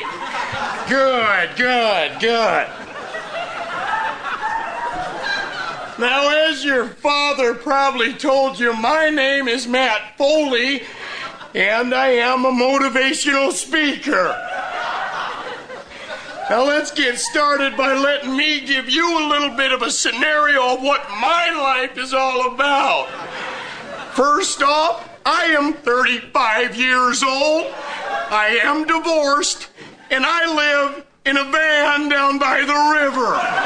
The van down by the river is one of those things where it's a catchphrase that just took off, and you say that nowadays, and everyone knows you're talking about Farley. Well, I, I've used that myself because um, we get positioned in a lot of different places in N B A arenas. I'm rarely courtside anymore. Sometimes I'm about halfway up. Sometimes I'm really, really way high, like in Orlando, Denver, and New York, where the game is a rumor. But because, John, I'm a pro and I have the uh, the strength and intellect of ten grown human beings, I make it sound like I'm courtside. Just letting you know that. That and the courtside effects help, too. That helps too, yes. But uh, I, people say, "Well, what's what's going to happen?" You know, I said, "Well, eventually, eventually they're going to move television up. You know, television still sits on the floor. Dang those T V people! But eventually they're going to be moved up, and they'll probably be moved up to where I am now in most places. And that means I get moved up even higher. And like in New York and Orlando and Denver, where I'm already high, you know where I'll be doing games, John? In a van down by the river." See, I use that all the time. The other uh, Chris Farley bit that I thought was hilarious when he was with those uh, those Bears fans sitting around talking about Ditka. Oh, yeah. Eating the food, and one night he, he, got, he got choked. Chris Farley got choked, and they made it look like he coughed up a whole pork chop. That's right. And they go, you know, you know, Norm, you really got to chew your food a, food a little better there. Uh, the one where he's dancing with, uh, was it Patrick Swayze? Oh, the Chippendales thing. Yeah. And what was funny about that is, okay, those of you who are too young to remember what Chippendales is, are, are are they still open? Do they still have Chippendales? They probably do. It was a male strip joint. Here, I'll Google so- it. Lucky Land Casino, asking people, what's the weirdest place you've gotten lucky? Lucky? In line at the deli, I guess? Aha, in my dentist's office. More than once, actually. Do I have to say? Yes, you do. In the car before my kids' P T A meeting. Really? Yes. Excuse me, what's the weirdest place you've gotten lucky? I never win and tell. Well, there you have it. You can get lucky anywhere, playing at Lucky Land Slots dot com. Play for free right now. Are you feeling lucky? No purchase necessary. Void where prohibited by law. eighteen plus. Terms and conditions apply. See website for details. And yeah, Google it. It's and good. Here's Patrick Swayze coming out, this big, good-looking hunk of an actor back then, and he was the hottest rage then, and he's he's going to do this male striptease routine, and out comes Chris Farley to dance along beside him. And Farley's got no shirt on, flab everywhere, and Chris Farley just let it rip. I mean, he is dancing, and the flab is flying everywhere. Oh, my gosh, that was good. That was good that was stuff. Good. Here's another one real quick, because I know you got some too. Uh, and I didn't really, I mean, I, I kind of grew up with him, but I, I know you probably loved the comedy or the, the liners uh, of Rodney Dangerfield. Thank you, sure. I tell you, I'm all right now, but last week I was in rough shape, you know? I mean, last week my wife, she signed me up for a bridge club. I jump off next Tuesday. I mean, last week was rough. Are you kidding? Last week I looked up my family tree. Two dogs were using it. I tell you, I can't relax, you know? Well, the other night I was in a place, I felt like having a few drinks. I went over to the bartender, I said, surprise me. He showed me a naked picture of my wife. My wife is always something. Her father just died, she had his body frozen. Every time I take a snack, he falls out of the refrigerator. Yeah, Rodney Dangerfield was, he was in a uh, movie, uh, Back to School, or something like that. Yeah, he would, it was a movie called Back to School, where he was this very successful businessman who had not graduated from college. And he went back to college, and he had all these pointy-head professors telling him everything he had done wrong in business to be successful. And he was just looking at him like, you're nuts. I was successful. Was, anyway, Back Sam, to School. Sam Kinison, was he in that? I don't think. Sam Kinison was hilarious, too, because he just yelled. He screamed all the time. Yeah. And yet, you have you have some Sam Kinison? Uh, I do. Hold on, let me grab that real quick. Okay. Uh, do, do, do, do, do. I hit the wrong button. Sam Kinison. Yes, here we go. I mean, it's network television. I'll be the first. Look right here. Zoom in. Stop sending them food, all right? Don't send them any more food. You want to help these people? Send them U-Hauls. Send them boxes, you know, some luggage. Send them a guy out there who goes, hey. Hey, you know, we just drove seven hundred fifty miles across the desert with your food, and it occurred to us that there wouldn't be world hunger if you people would live where the food is! You live in a desert! You understand that? You live in a desert! There wouldn't be hunger if you'd move where the food is. Oh, that's funny. Gotta admit, that's funny. One of my favorites is a guy named Ron White. You may not know him, but he was part of Jeff Foxworthy's uh, Redneck Tour, and he's just a funny guy. He smokes a cigar, and he acts like he's drunk, like he's got a big shot of whiskey there with him. And Ron White does some funny stuff. I don't know what it is. He just makes me laugh. Uh, we got a couple of Ron White things. Roll Ron, Ron White here. Uh, which one do you want? Do you want the deer hunting or the deer the... hunting? This would be great for Wisconsin. He's talking about deer hunting and why he doesn't do it and why his cousin does. Okay, here we go. I'm in a camouflage deer blind with grease paint on my face. I've got deer urine on my boots. I'm not sure why. I made that part up. I got a thirty aught six with a twelve power scope and a bullet that'll travel twenty-two hundred feet per second. When that deer looked up to lick the salt sucker I'd hung from the danged old tree, caught him right above the eye. I'm like, yeah, well, I hit one with a van going fifty-five miles an hour with the headlights on and the horn blowing. I hit one with a van. Oh, that's good. And there's one more with Ron White. This is uh, what he did when his uh, wife's dog died. Dog had lived fifteen years, and he was going to get her a new dog, and she didn't want a new dog. She wanted the old dog, but he finally got her a new dog, and rolled it. And I listened to it for like a week, and then I'm like, you know what, I'm going to get her another dog. And I find a place that breeds Scottish Terriers, not too far from where we live, and I get her in the car, and I tell her where we're going, and at first, she's against it. I don't want another dog. I never want another dog. But we get down there, she sees them all hopping in the window. Pick me, pick me, let's go, let's go. And I buy her this little black Scottish Terrier puppy, and I give it to her. And folks, it heals her heart. Mm-hmm. This little puppy heals her broken heart. Oh, that's wonderful. Well, two weeks ago, her father passed away, and I'm like, I think I see a way out of this. So I, so I get her in the car, and she doesn't know we're going to the old folks' home. Oh, I see, yeah.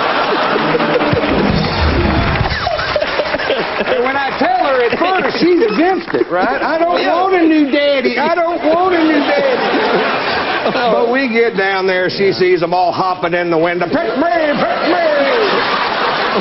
She wanted a black one. I'm like, keep it simple. Oh, what's funny about that, he's on Jay Leno, and sitting right next to him is Snoop Dogg, and Snoop Dogg is just rolling off the couch. Oh, that's pretty good. Ron White, look him up. Uh, all right, and what do we have here, John? We uh, have someone who's wanting to chime in on our comedians. Yeah, Tim from Partyville called the Mike Keller Show. From Partyville, all right, let's party. Hey, fellas. Um, comedians, I really liked Lewis Black. I had the pleasure of seeing him a few years ago when he was at the Orpheum. Uh, I've always thought he was hilarious, uh, going back over the years. And another one that I don't know if many people know of is Stephen Lynch. He does musical comedy as well. If you get a chance to look that up, that's pretty funny as well. Um, lastly, uh, on the Packer game, I plan to watch the whole thing, uh, as long as the uh, kids allow for it. But...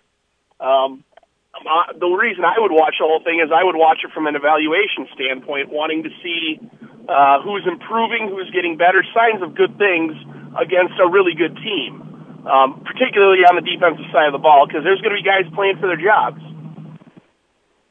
All right, thanks for the call. That's a reason to watch, and uh, that's why he's going to be watching. Um, finally, on comedians, there was another one I loved, a guy named Stephen Wright. You know who Stephen Wright is? Yeah. Talks yeah, in yeah. a monotone all the time. And being in radio, the one I loved when I he, he one is one of his routines. He says, "I have a friend. He's an A M disc jockey. Every time we go under a bridge, I can't hear him talk." See, if you if you're in radio, that is hilarious. All right, and we're on A M. So if you're under a bridge, you're not hearing me talk right now. Or if you're living in a van down by the river, you probably don't have a radio. Sean Devaney of the Sporting News will join us next. We'll talk about these DeAndre Jordan rumors. Where is he going to be traded? That's next. I'm Ted Davis with John Audius on The Mike Keller Show.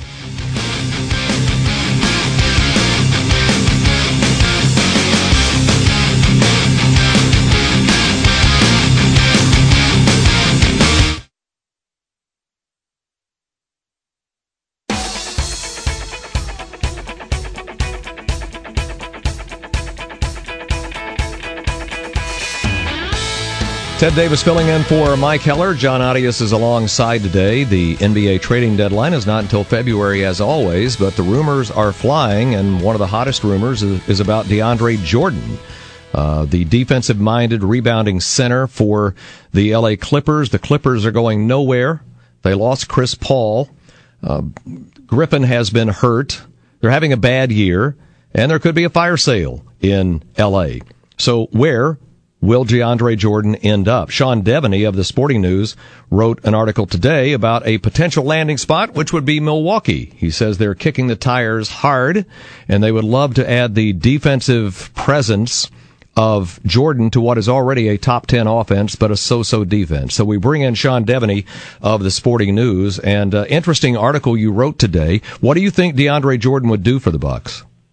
Well, you know, like you mentioned, uh, he does give you that defensive presence inside. Uh, and with the offense that they run, the amount of cutting that they do, um, you know, it's, it's not, uh, uh, the typical spread offense that you see in the N B A these days. I think Jordan would actually fit pretty well in there. Um, you know, he is more of a pick and roll type of center, and that's not something that the Bucks do a whole lot of, but, uh, but, but, but certainly is something that they could, uh, uh, incorporate a little bit more to, uh, uh, to fit him in on the offensive end. But the big thing would be the defense, and, uh, there's no question that, uh, uh, that that's something that, uh, uh that the Bucks would like to upgrade, and, uh, uh, that's something that, uh, uh that he would certainly be able to, uh, uh, to bring. There's no, no question also, though, that the, uh, uh, that the Clippers are going to shop around, Uh, and see what they can get for DeAndre Jordan. Uh, so there will be other suitors involved. Yeah, one of them might be the Cleveland Cavaliers, and I see why, because uh, when we played Cleveland on Tuesday, for all of their offensive skills, sometimes they give up a lot of points. They don't have a rim protector. They're not that great of a rebounding team, even with Kevin Love. And they've got that Brooklyn number one pick, which is not going to be as good as many people thought, since Brooklyn is a little better this year than they were last year. But is there a package that Cleveland could put together to put Jordan on a team that already is good and might be the missing piece in them beating Golden State? Yeah, I mean, that, that's going to be the big question for them. And, uh, you know, they've they've uh, kicked the tires on Marc Gasol as well in Memphis. And, uh, uh, you know, it's it's the same sort of thing where you have to decide, okay, if we give up this pick, uh, and you're right, it, it hasn't, at least at this point, worked out that uh, that, that pick is, is, is quite as good as expected. Still plenty of time, and, and, and you'd have to think that, that Brooklyn's playing a little over their heads at this point. But uh, uh, but but yeah, you know they're they're they've got this pick. LeBron James is a free agent, uh, as everyone knows, and, and, and if he decides to leave, this pick is is is sort of uh, uh, their lifeline to, uh, to to continue a rebuild uh, and and hopefully get right back into uh, being a competitive team without him. So if they give that pick up, they've got to be sure that they're getting a player who gives them a legitimate chance uh, to beat Golden State. Uh, and, you know, you can make an argument that, hey, look, even with DeAndre Jordan, they're not going to beat Golden State. So so that's that's really the calculus there for the Cavaliers in, in terms of what they do with that pick. Sean Devaney of the Sporting News has joined us. He covers the N B A. Any potential package uh, to the Bucks involving DeAndre Jordan, to me, would have to include Jabari Parker. If you're Radio G M running the Bucks, would you include Jabari Parker in a package that would bring DeAndre Jordan? Yeah, I, I think I would, uh, and and you know the reason being that uh, uh, I think that, that I think Jabari Parker will be willing to accept uh, whatever role uh, he can, uh, you know, when he gets back on the floor this year. Uh, I think going forward, he's not going to want to come off the bench. Uh, and, and, and, you know, I think he's going to want to kind of grow, uh, into his own player. And, and, and, and you have to wonder if how that's going to happen, uh, in the shadow sort of of Giannis. Can both of those guys, uh, develop and blossom together? Uh, you know, there's a lot of questions as to whether that can be the case. So if you could, uh, uh, sort of, strike at this point before before there is any controversy with that sort of thing, uh, then I think that you'd have to, especially if it uh, uh, if it gives you a chance to be uh, a bit more of a contender in the Eastern Conference, uh, which you know with with with Boston and, and their situation, and you're starting to see them play, uh, you know, come back down a little bit. You know, no Gordon Hayward obviously, so so they've slowed down a little bit. Uh, Cleveland is is is certainly playing better, but uh, uh, but they don't look unbeatable. You mentioned their defense, uh, you know, Toronto has been very good. They should be a, a, a suitor for uh, for DeAndre Jordan as well. Uh, but you know, if you're if you're Milwaukee, and you have a chance to bring in uh, a guy like that, that that that gives you a chance to to maybe catch some lightning in a bottle and and and really be a contender in the Eastern Conference this year. I think that's something that you've got to really consider. Yeah, they got a real pop when they brought in Eric Bledsoe, and there's no question defensively they would improve with DeAndre Jordan. Uh, I get to watch Giannis Antetokounmpo every night, and I'm just amazed by the season he's having and the numbers he's putting up without a jump shot. There have been games where he's scored thirty-seven points, and I don't even think took a jump shot. There was one game he scored forty points, did not take a jump shot. Leads the league in points in the paint, leads the league in baskets inside the restricted circle, leads the league in free throw attempts this year. He's finding a way to do it without a jump shot. What are you seeing from Giannis? Yeah, I would agree with you. And, I, you know, I, I, and I'm not sure that, that when you watch him play, Uh, he can't shoot, you know. I mean, it's not. It's not as if he's not a guy who who doesn't have that. Uh, it's just uh, I, I don't think he's gotten to the point where he trusts it yet, uh, and he's got to trust that part of his game. And I think that that will help everything. I think that's the next step for him. Uh, you know, it's it's a progression that we've seen from uh, from other guys over the years. Uh, certainly in today's N B A, it's a little tougher because you're expected to shoot the three pointer right away, uh, and if you can't, uh, uh, you know, that's an that's an immediate Uh, uh, black spot, and, and, and you know that, that hasn't been the case uh, in the past necessarily. But you know you've got to be able to at least get that eighteen footer down, uh, and, and and and I think he has all the skills to. I think he has the shooting form to do it. I don't think there's anything wrong with his mechanics. Uh, I think it's more of a confidence thing and, and a trust thing. I think he just needs to be able to step up and, and really trust that shot. Uh, and when he does, I think that'll be the next uh, uh, sort, sort of uh, piece of his evolution. Sean Devaney of the Sporting News has joined us. Uh, when you look at the West, can Houston beat Golden State? If Golden State's healthy, if Steph Curry is healthy, and they've got Durant and their big three out there, can Houston, with a healthy Chris Paul and James Harden, beat Golden State in a seven-game series? No, I, I you know, I, I, I think they're a very good. Uh, I think they're a great regular season team, but I think in the playoffs they're they're going to be uh, uh, much easier to defend. Uh, you, you know, when you start. Lucky Land Casino asking people, "What's the weirdest place you've gotten lucky?" Lucky? In line at the deli, I guess. Aha, in my dentist's office. More than once, actually. Do I have to say? Yes, you do. In the car before my kids' P T A meeting. Really? Yes. Excuse me, what's the weirdest place you've gotten lucky? I never win and tell. Well, there you have it. You can get lucky anywhere, playing at Lucky Land Slots dot com. Play for free right now. Are you feeling lucky? No purchase necessary. Void where prohibited by law. eighteen plus. Terms and conditions apply. See website for details. To be able to uh, to collapse that lane a little bit, and, and, and you get a better read on the pick and rolls and, and, and the way that they uh, uh, the way they use their offense uh, uh, with Mike D'Antoni, and and you certainly go back and you can look at the history of Mike D'Antoni in, in terms of uh, uh, you know how he's done in the regular season versus the playoffs, and and and uh, you know traditionally when it was with Phoenix they would go up against San Antonio and just had no uh, uh, no answer for, uh, for for a team like the Spurs, and and I see that same dynamic with Houston and, and Golden State. That that Golden State just does too much to you on the defensive end when they're really locked in. Uh, that that that they can really slow down a fast-paced offense like that. They can run with you if they want to, but they can also slow you down uh, and and and force you to do some things you don't want to do uh, on the offensive end. And and I just think that over a seven-game series, that'd be too much for Houston to handle. All right, Sean, thanks for your time. Appreciate your uh, input on DeAndre Jordan, where he might end up, and uh, Merry Christmas. We'll see you down the road. Okay, Ted, thanks. All right, Sean Devaney covers the N B A for the Sporting News. Um, and DeAndre Jordan, I do think, will be dealt. There are a lot of teams that want him because he's a, an immediate upgrade on defense and rebounding. And those are two things that the Bucks need to improve.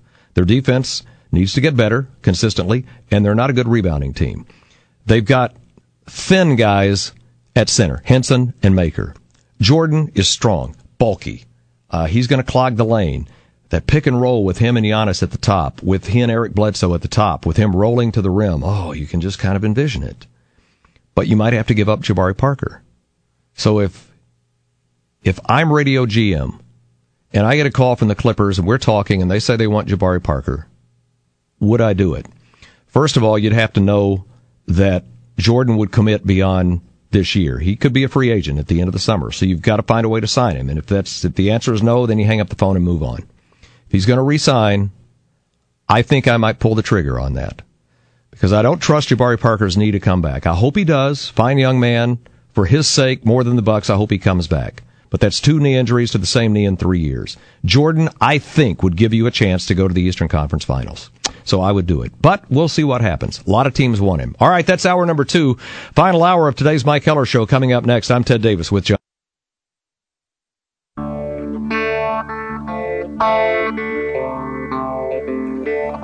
They're the in crowd, we're the other ones. It's a different kind of cloth that we're cut from. We let our color show where the numbers ain't. We're the paint where there ain't supposed to be paint. That's who we are. This is the Mike Heller Show. That's how we roll. Call the show at eight seven seven, seven two nine, one zero seven zero. The Outsiders. Send a tweet at Mike Heller Show. The Outsiders. Now, here's Mike Heller. I will get hot and I never get stained when we saddle up and battle in the pouring rain. The Outsiders, I will ride up. Always picture you and Heller wearing cowboy hats and guns strapped to your side, walking down a dusty street at high noon on a hot West Texas town, looking all rough and scruffy when this song comes on. It's, you guys should do a promo like that, John. Yeah, like if this was a television show, that's what the intro would look like, right? Yeah. yeah. Old you Western in a cowboy town. hat yeah. was you in a cowboy hat would look really, really good. Close up, I, you know, spit off to the side. Have to have about three day three day growth of beard. Yeah, yeah, you yeah, know, yeah, yeah. Looking kind of rough. Yeah, you guys should do that. All right, this is the final hour of the Mike Heller Show today. I'm Ted Davis filling in for Heller. He's off again tomorrow, but I have a basketball game, so I'll be down at the corner of Fourth and State for the Bucks and the Hornets tomorrow night at seven. We'll see if they can. Uh, Kind of domino that role they had going on uh, uh, Tuesday after beating Cleveland and take care of the Hornets on Friday and Saturday, back-to-back. Uh, Milwaukee Friday at Charlotte on Saturday. I'm Ted Davis. That is John Adias. Hi, John. How are you? Hey, hey fellas. What's up? Also, bottle of whiskey in one hand. Yep, yep. Something like uh, that. I don't know. Kind of a c- cigarette or a cigarillo, you know, one yeah, of those. Yeah, uh, yeah, yeah, yeah. Kind of hanging out of your lip. Yeah. Yeah.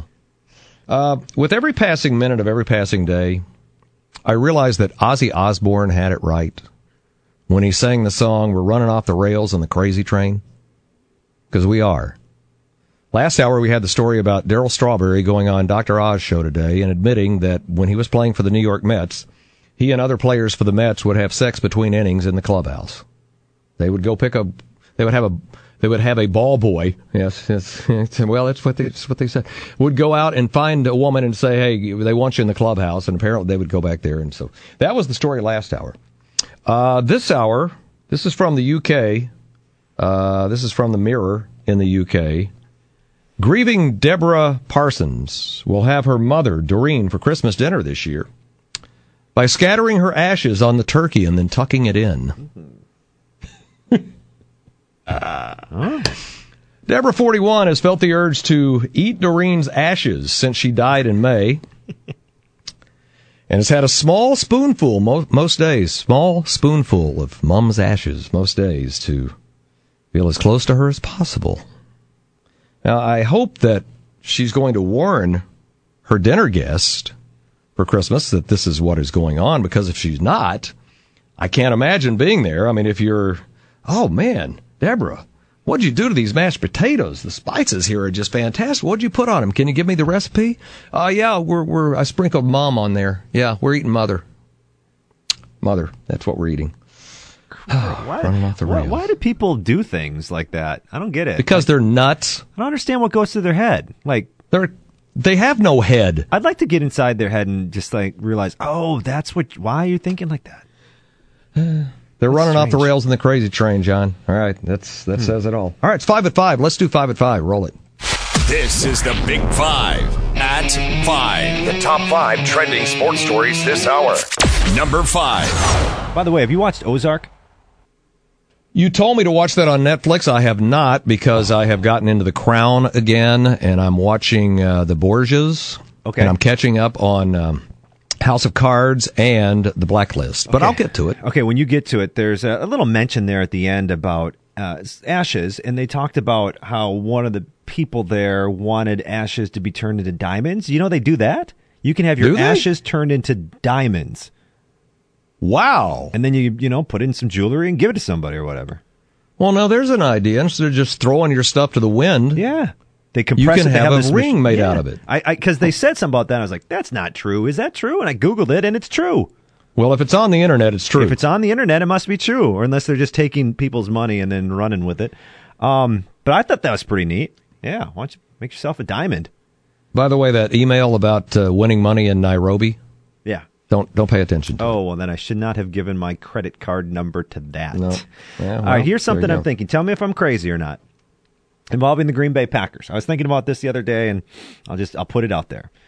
Perhaps what's happened to the Packers this year is a good thing.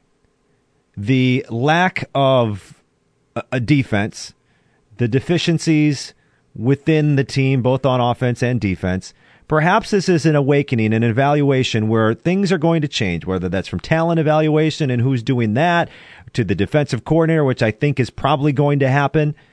Perhaps this is a good thing. And what happens from this, from this disappointing twenty seventeen with the injury to Aaron Rodgers, is that the Packers come back, rebuilt, and over the next few years, they have a team that is better able to absorb uh, everything that happens to them. They're a team that doesn't get beat in the playoffs and, uh, you know, forces Aaron Rodgers to score forty to win a playoff game. Because it seems that's kind of been a trend, right? When they lose the playoffs, why? Well, because yeah. they gave up like thirty-five to forty some points or something like that. Perhaps it's a good thing. Could this be the start of the end, uh, a great run at the end of Aaron Rodgers' career? Hmm. All right, I'm going to let this roll through my head for a minute. Okay. So I'm you're, you're kind of saying that out of the ash, yeah. kind of out of the ashes of this season. Mm-hmm. They'll rise like a phoenix. Yes. And go on to bigger and better stuff. That's what I'm saying. That what this exposed is that Aaron Rodgers has been covering up a lot of flaws in the last few years. Mm-hmm. And when he was gone, you're not very good. So what you have to do is take that Band-Aid and just rip it off, right, John? Just rip it off and realize you've got a wound, clean it up, and move on to better things. What Aaron Rodgers and all the winning and everything that he was doing, it was really just holding the Packers back at some level. Because why would you make any changes? You made it to the N F C Championship game. For that to be true, there would actually have to be change in Green Bay. Mm-hmm. And until I see change in Green Bay, in particular on the defensive side of the football, I don't think Ted Thompson's going anyplace. Mike McCarthy is not going anyplace. But until I see something different defensively, and by that I mean a new coordinator, I think that's, you have to do that. And I think Mike McCarthy may be leaning that way, but until I see it, I'm not going to believe it. Okay. Uh, we had Bill Huber on Uh, from the Packer Report at three thirty, and he said he's for a whole scale just breaking this whole thing down. The scheme, the the way they draft players on the defensive side, new coordinator, he's ready to start over from scratch. But I don't think it's going to happen in Green Bay because there's no there's really no pressure from above to make those kind of changes.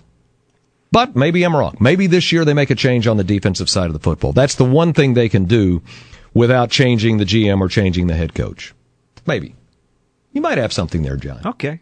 All right. Okay. All right. You know, I, I keep hearing that song in my head when you say stuff like that. Blue sky. I'm looking at blue sky. Blue go. sky. Nothing but blue sky do I see. All right. Good, John. You got us all pumped see? up here. All right. That's, let's, was that five? That was five. Let's go four. Number four. It's not so bad. Uh, but it is pretty bad, or could be bad, on Saturday when the Packers take on the Minnesota Vikings. Brett Hundley is going to be the quarterback. There will be no Davante Adams to throw the football to. That's Hundley's favorite target. Adams is out because of uh, the concussion uh, he suffered uh, against the Panthers. So here's an over-under. You know, I'm, I, I think I've jumped back and forth between the different um, numbers. I'm going to go nine and a half. The Packers' offense, not special teams or defensive touchdowns or scoring, the Packers' offense scores over or under nine and a half points. Ooh, Minnesota's defense is really, really good. Basically top five in everything. You either get them three. Can they manage more than three field goals or more than a touchdown and a field goal? Basically, can they score two touchdowns or a touchdown and two field goals or four field goals? Got a goals? quarterback who has not thrown a touchdown pass at Lambeau. That's true. The game is at Lambeau. A, a quarterback who in his seven starts has had a game of four games of zero touchdown passes.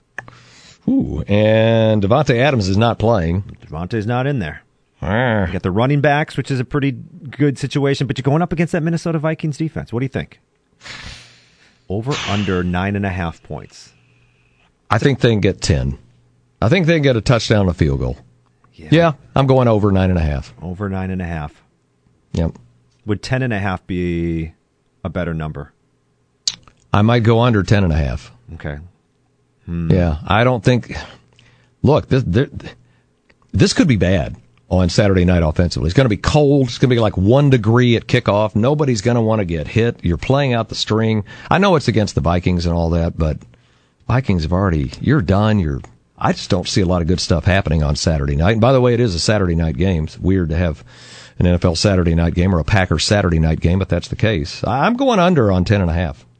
Yeah, I'm going to go. I'm going to go over, and, and here's the only reason why: uh, is because it seems that in the N F L, when you think you know what's going to happen, there's like a big curveball and something strange happens, right? Like we all thought when I, when you looked at the Packers and Steelers on Sunday Night Football.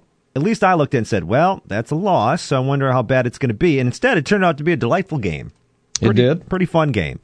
Um, obviously not the right end for the Packers. So I'm going to just go over for the fact that I think they'll be able to manage three field goals or or maybe three field goals and a touchdown or or something. The combination that would go over ten and a half.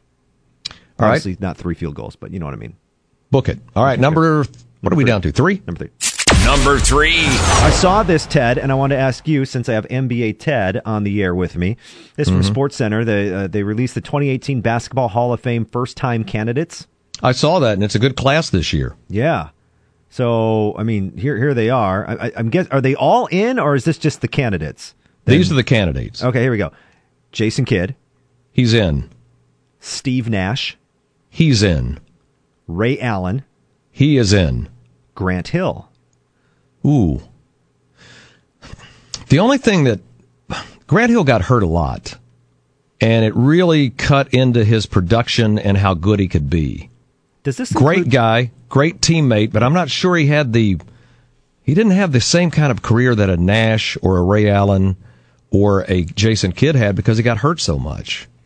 I think he's borderline. Does this include college, or is it just...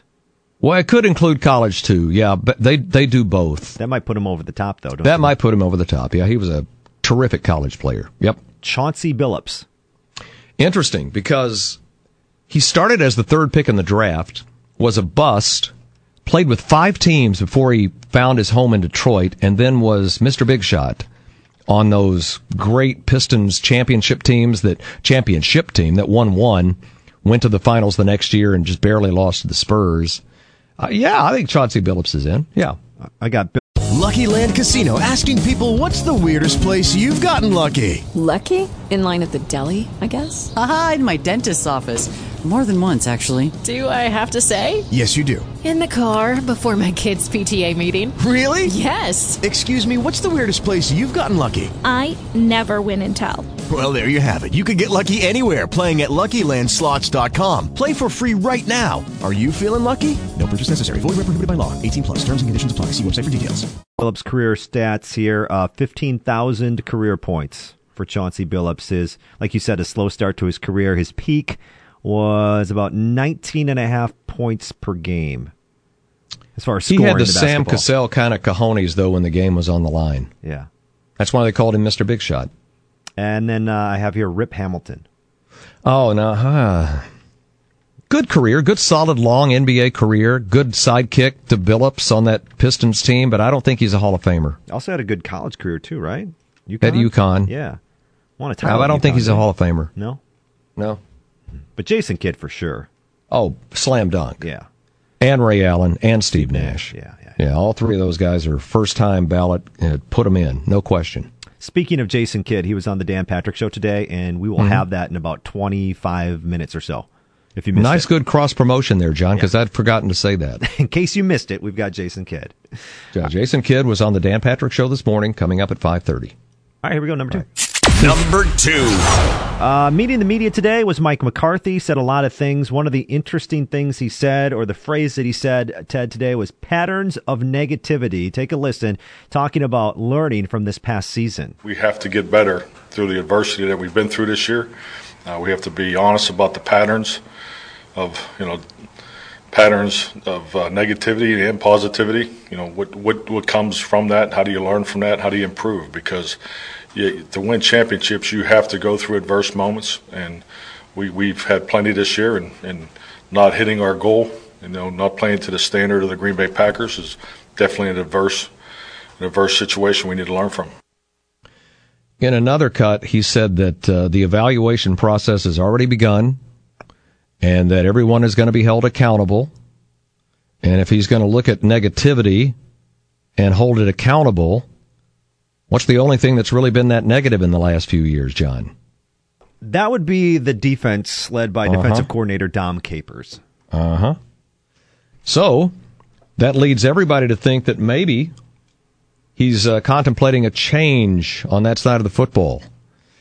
We'll see. It's up to McCarthy. He he controls the assistant coaches and whether or not they, they uh, continue on. Uh, Dom Capers, when he came in, was very good early. We talked about this earlier in the show. His first two years, they were second and fifth in overall defense. Since then, and he's been there, what, ten years, John? Is it ten? I think this was his ninth season. Ninth. So, okay, so the next seven years. Nine or ten, yeah. Okay, next seven years, if it's been nine, next seven years, they failed to crack the top ten. So it's seven years in a row where they're not in the top ten. This year, they're twenty-sixth. You went through some of the other stats that are just bad on the defensive side of the football. Bad. Just well, terrible. I mean, last year they, they allowed uh, the opposition to complete sixty-five percent of its passes. This year it's up to sixty-eight. It's thirty-first in the league. What's their first down, passing first down number? Uh, did I have that? Uh, let me see here. I saw another one as far as like... um. like touchdowns allowed, passing touchdowns allowed too. They're just horrible. Uh, uh, they've allowed one hundred ninety first down receptions this season, second most in the N F L. one hundred ninety first down receptions. Well, if they're going to make a change, that's where it's going to happen. But again, Green Bay is not a place that makes changes.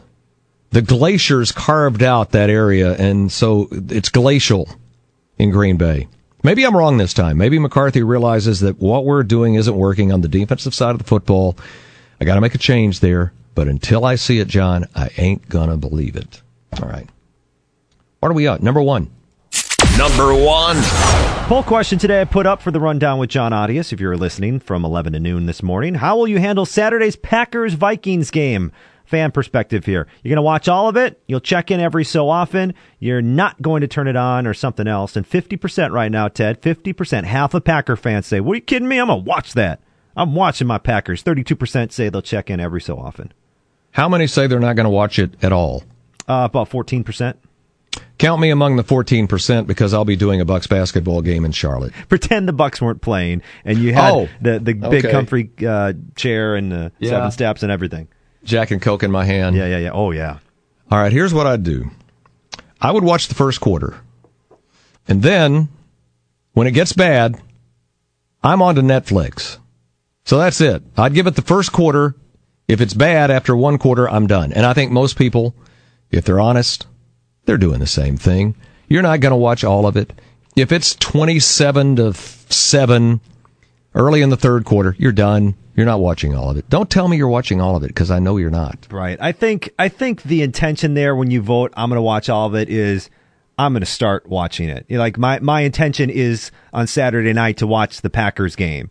But if it does get out of hand, I don't think anyone blames you if you're going to turn the station. Like, I think nope. your intent is, my intent is I'm going to sit down and watch the Packers game until it gets to a point, or if it gets to a point where it's out of hand, then I'm not going to watch it. Craig tweeted at John Audius Radio.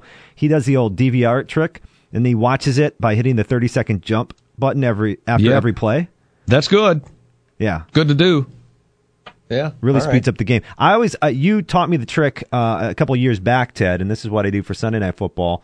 Uh, sometimes, because the my kids always, you know, it's about her bedtime. Um, I D V R it, and right. then I start it about, I don't know, half hour, or maybe forty-five minutes forty-five later. minutes later, yeah, maybe a little bit later.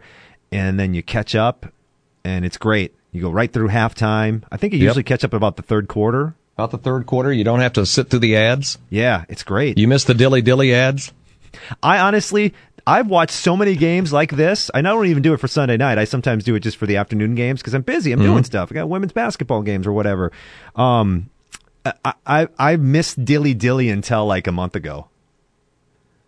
You hadn't seen it until a month ago? I when when a Ted when a commercial comes on, I've got a little girl. Either I'm DVRing oh, okay. it, or I got a little girl that says, "Let's play princesses." Commercial okay. time. I'm like, okay. Well, tell uh, your wife to grow up. No, I meant my daughter. Oh, your daughter. Yeah. Okay. I, my wife sorry. doesn't want to play princesses. Sorry, that's a whole different story. Yeah, yeah. You, you know what I was hoping when, uh, you know, I had this all planned out in my head. When when, when Deli and uh, De, uh, Dellavedova and Teletovic got injured, and then Snell got hurt, and they were all three hurt at the same time. When they came back, I had this all planned out in my head. And now Teletovic is not going to come back for a while, and God bless him. I hope he gets better. Uh, he's got an illness that he's got to deal with. But I had it in my head that when they came back, I could do like a playoff of the Dilly Dilly. And I could say, hey, tonight for the Bucks, it's Dilly Telly. And then I could go, it's Dilly Telly Snelly. They're all back. That is awesome. Dang, I didn't get to do it, though. You can still do Dilly Snelly. Dilly Snelly? Yeah. Dilly Dilly, Dilly Snelly. Dilly Dilly, Dilly Snelly. Dilly to Snelly, see, yeah. See, people ask me two things. Why have you never grown up? Yeah. And the other thing is, is, is why does your mind wander off in that direction during a game? And I say to them, I have three hours to fill. How do you, so, so when you come up with some of these, these, the Athon, Wisconsin, uh, the yeah. alphabet, are you just sitting around and all of a sudden it comes to you and you're like, ooh, I better write that one down. Yeah. I have to write just, it down. And you just take it to the, to the broadcast booth later. Yeah. Hmm. I, I, I had to write down the Brew City Keg, which I like. Chris, yeah. Eric and Giannis, Brew City Keg. They poured in seventy-one in the last game. You can tap the keg right here in Milwaukee for seventy-one points. Boom. All right. Uh, we don't get to do this when Mike Heller is here. He bans it. Uh, so he's not here. So we're going to do it. This is what happens when uh, the adult leaves the room. Uh, the kids who are left are going to play. Uh, we do this because, quite frankly, at this point of the day, we're out of creative ideas. So we're going to scroll on Twitter when we come back. We all do this. We all take our device in our hand. We hit the Twitter app, and we scroll. You do it. I do it. All God's children scroll. John and I are going to scroll on Twitter next. It's coming up. I'm Ted Davis and Jay Kidd at the bottom of the hour on the Dan Patrick Show. Back after this, I'm Ted Davis with John Audius.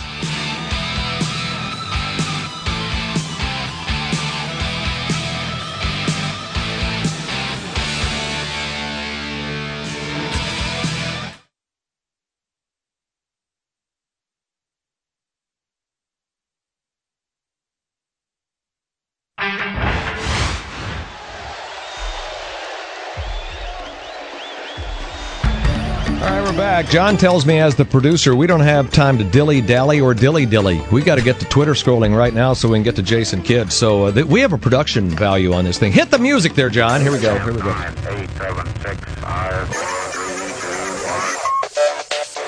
right, uh, Twitter scrolling. We all do it. I'm doing it. I'm scrolling. Jimmy Garoppolo might be the best quarterback ever, John. Do you realize he's three and oh as a 49ers starter? Uh, I did not. three and oh as a 49ers starter. Yeah. Uh, here's a good one. Uh, the Winter Olympics in South Korea might be too cold for the Winter Olympics in South Korea. Wait, wait, that was it? That was it with the Garoppolo thing? He's just three and oh? Yeah. Okay, okay, I thought there was more. Okay, keep going. Winter Olympics. Yeah. Sorry. Uh, here's a poll. New Star Wars movie. twenty-eight percent loved it. thirty-six percent said it was okay. nineteen percent disappointed. seventeen percent said it sucked. Have you seen it, John? What? Really? I'm disappointed in that poll result because, no, I haven't, and I'm looking forward to seeing it. I loved it. I'd give it like an eight out of ten. I'd go twenty-eight percent. I'd, I loved it. Oh, but, good. Uh, good, good, good, good. All right. Hey, uh, I got one real quick. Okay. Uh, it looks like Vince McMahon might be trying to bring back the X F L. Hmm. Here's the headline from SportsCenter. McMahon sells W W E shares, has eye on football. He filed for five trademarks to the X F L uh, last week. Well, if you want to throw your money down that rabbit hole, go ahead. Oh, that's not a good idea, is it? No, it's not. The the N F L will crush you. He hate me. Do. Remember him? Yep. Yeah. I do. X F L. Golden State tonight will be without Draymond Green, Zaza Pachulia, Sean Livingston, Andre Iguodala, and Steph Curry as they take on the Memphis Grizzlies. They're still favored by ten, by the way. I I, I just threw that part in. So they'll win anyway. Uh, hey, Bucks and Cavs, the most watched game on N B A T V this year. The Bucks-Cavs game on Tuesday was on N B A T V. Hmm. It's their most-watched game of the season. How about that? So you had the star power of Giannis and LeBron, and they drew seven hundred four thousand viewers, which is their best uh, rating so far. Hmm. I got a stat that uh, Packers fans will be watching for on Saturday night. If the Vikings get to uh, quarterback Brett Hundley, it's mm-hmm. not a good thing. Hundley has completed thirty-one point six percent of his passes when under pressure this season, which ranks second worst among qualified quarterbacks. There you go. That ain't good. That's not going to be good if that happens. Tweet from Skip Bayless. He's gone bad on your Minnesota Vikings, John. Oh, man. Uh, Skip Bayless tweeted today about the Vikings. A team way outplaying their talent. They will go back to being the Vikings again. The same trash as always. The big question is, when is being the best in the division not enough in Green Bay? So he took a slap at both Green Bay and the Vikings in one tweet. Way to go, Skip Bayless. I want everybody to identify how to read a Skip Bayless tweet. He's going to have a strong opinion no matter if he believes it or not, so just be prepared for that, obviously. And then he's going to throw in like these buzzwords like trash or all-time or... You know, he's gonna he's gonna have a word in there that's yeah. really gonna set off his opinion, which he may or may not believe. So I just okay, that's fine. I know what I know what's happening. I, I identified the pattern, and I'm not falling for the pattern mm-hmm. that you're trying to get me to fall for. He's all up in your head, John. He's all up in your cranium. Yeah. Hey, I got yeah, one real quick, right. real quick. Uh, because you can add an uh, end on that good one. Um, did you know Apple admits that they slow down iPhones? They admitted Damn this. Them. Did you see this? Basically, Damn them! Basically, what happens is um, whether or not, they're not admitting that there's software updates to it, although in a way it does. So basically, your battery gets old, right? Yeah. And as your battery gets old, the new software updates tell it hey, this battery's not operating at full capacity, so slow down your processing speed. Oh, that's to get you to buy a new phone. Right, so then the battery right. gets old, your phone slows down. When all you got to do, instead of get a new iPhone, they say, send it into Apple, get a new battery, boom, fixed in a second. All right, thanks. We got to go now because Jason Kidd is next. He was on the Dan Patrick Show today. We'll find out what he said next. I'm Ted Davis.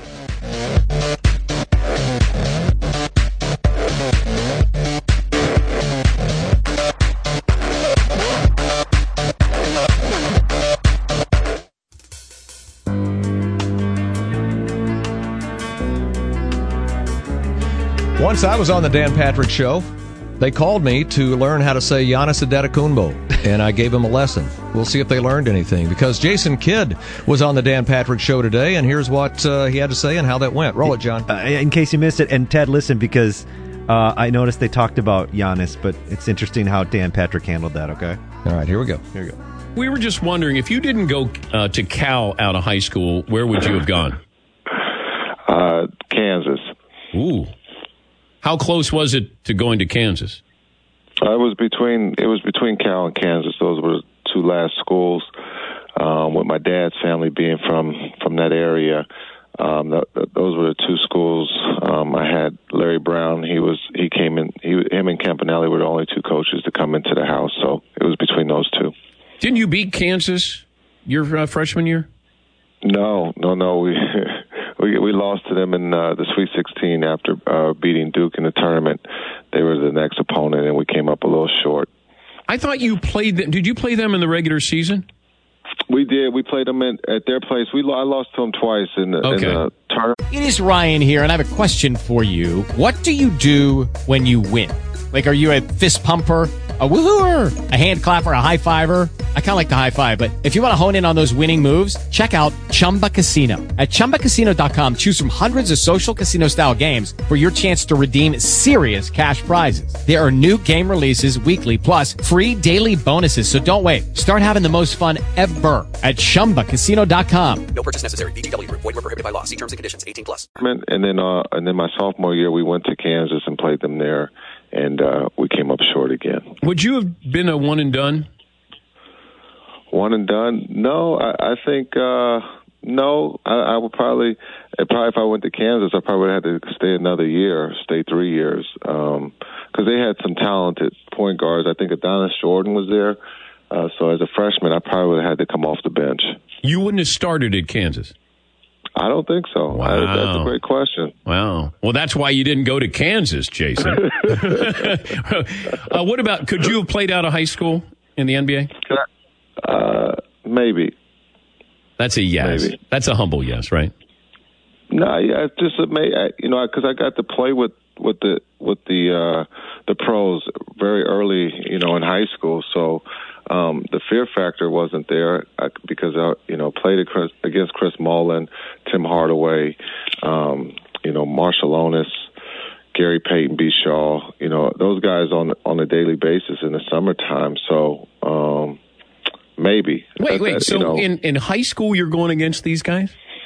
Yeah, I, I was lucky. You know, Don Nelson invited me over to play against, you know, those guys at uh, Golden State. You know, Mitch Richmond, uh, Run T M C, when you had um, Mullin and, and Tim Hardaway, you know, being able to uh, play against those guys while they practice, you know, mm. that was that was a lot of fun. It was a great experience. Did you? So you played against Gary Payton as well? Well, I got to. You know, I grew up uh, under him, so yes, I you know I got to play against him and B. Shaw, Antonio Davis, Greg Foster.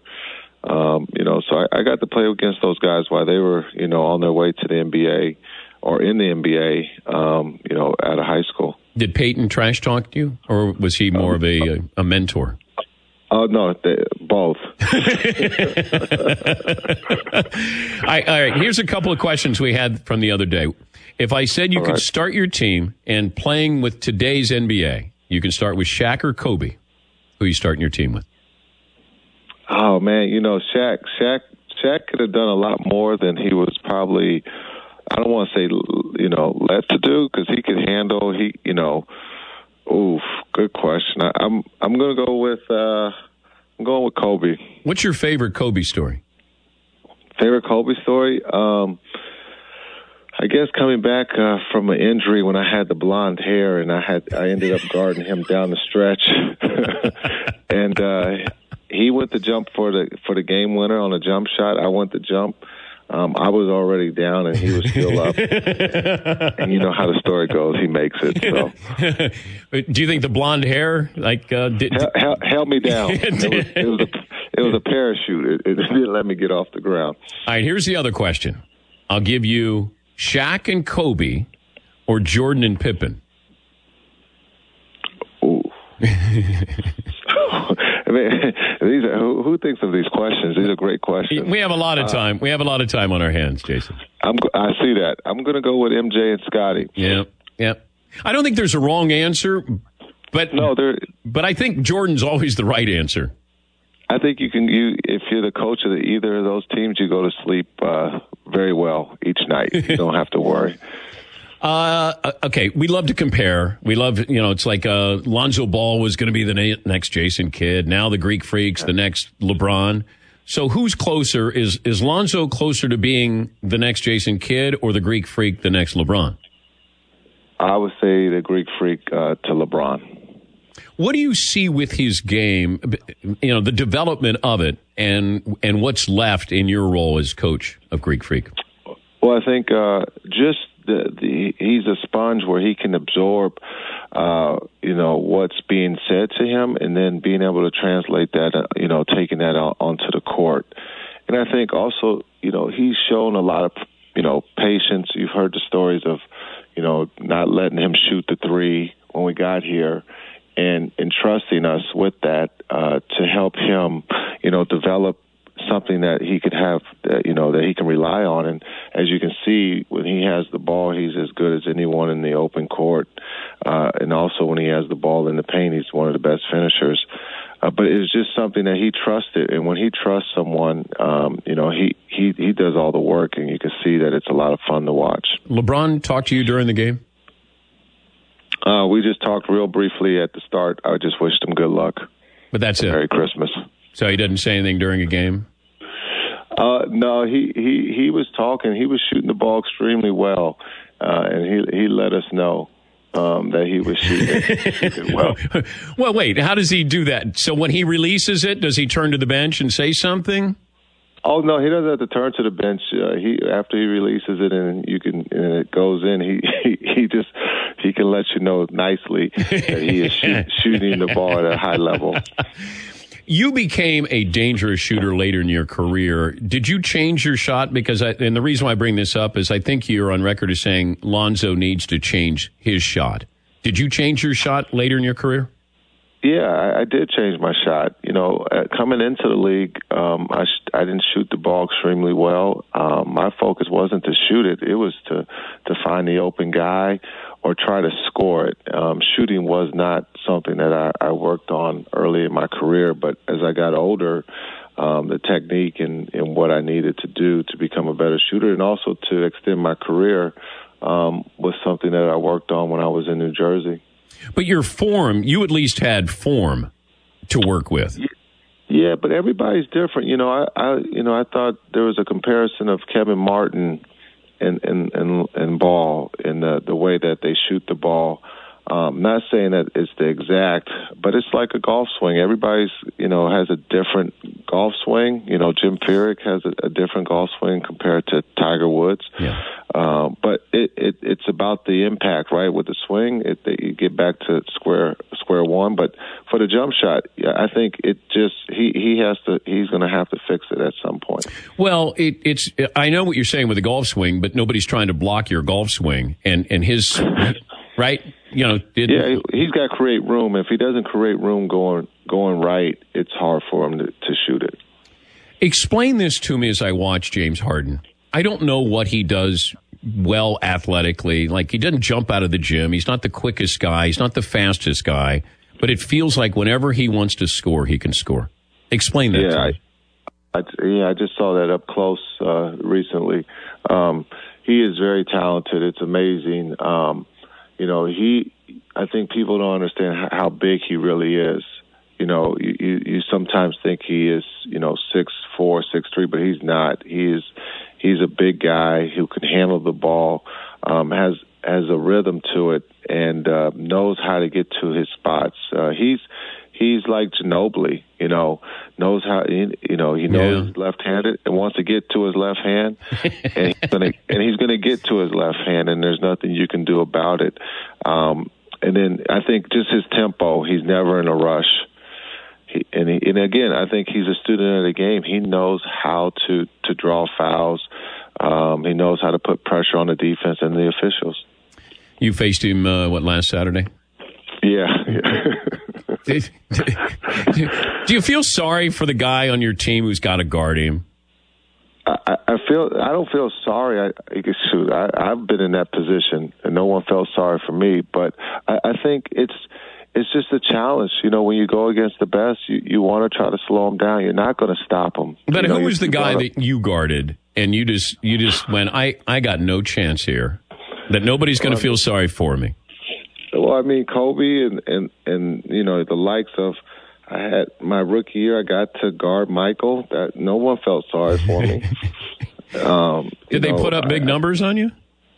Uh, I think, yes, they probably did. And Michael probably could have put up bigger numbers. I think he just, he might have felt sorry for me. And you probably don't want to say a word to Jordan. Oh, no, no, no. It only makes it worse, right? Good, good, good evening, Mister Jordan. What can I get for you, Mister Jordan? Yeah, we'll get you a towel. As, I, as the timeout is going out, I'll get you the towel. Um, no, you don't want to say anything, but you want to compete, and you do want to, you know, try to slow them down. But look, they're they're they're special for a reason, and uh, you know, Allen Iverson is another guy, extremely fast and, and crafty, and knows how to score the ball. And you knew he's shooting the ball, so that that's what made it even worse. Uh, I don't know if you saw the news, LeVar Ball talking about maybe kids coming out of high school and maybe you could develop sort of an A A U t- type league for one year instead of uh, going to college. Uh, what do you think of that possibility? Um, I, well, I think, one, we, we got to get um, more coaches, um, better teachers in the A A U circuit. Um, because I think a lot of the kids are missing the fact of the fundamentals, uh, and we're at the highest level trying to teach the fundamentals of the game instead of just teaching the X and O's. And so I think we, we have to start recruiting better teachers and coaches to uh, help our youth in, in the sport of basketball. Yeah, there, there's some bad habits out there. Plus, you're getting an unfinished product and you're teaching them things that should have been taught years prior.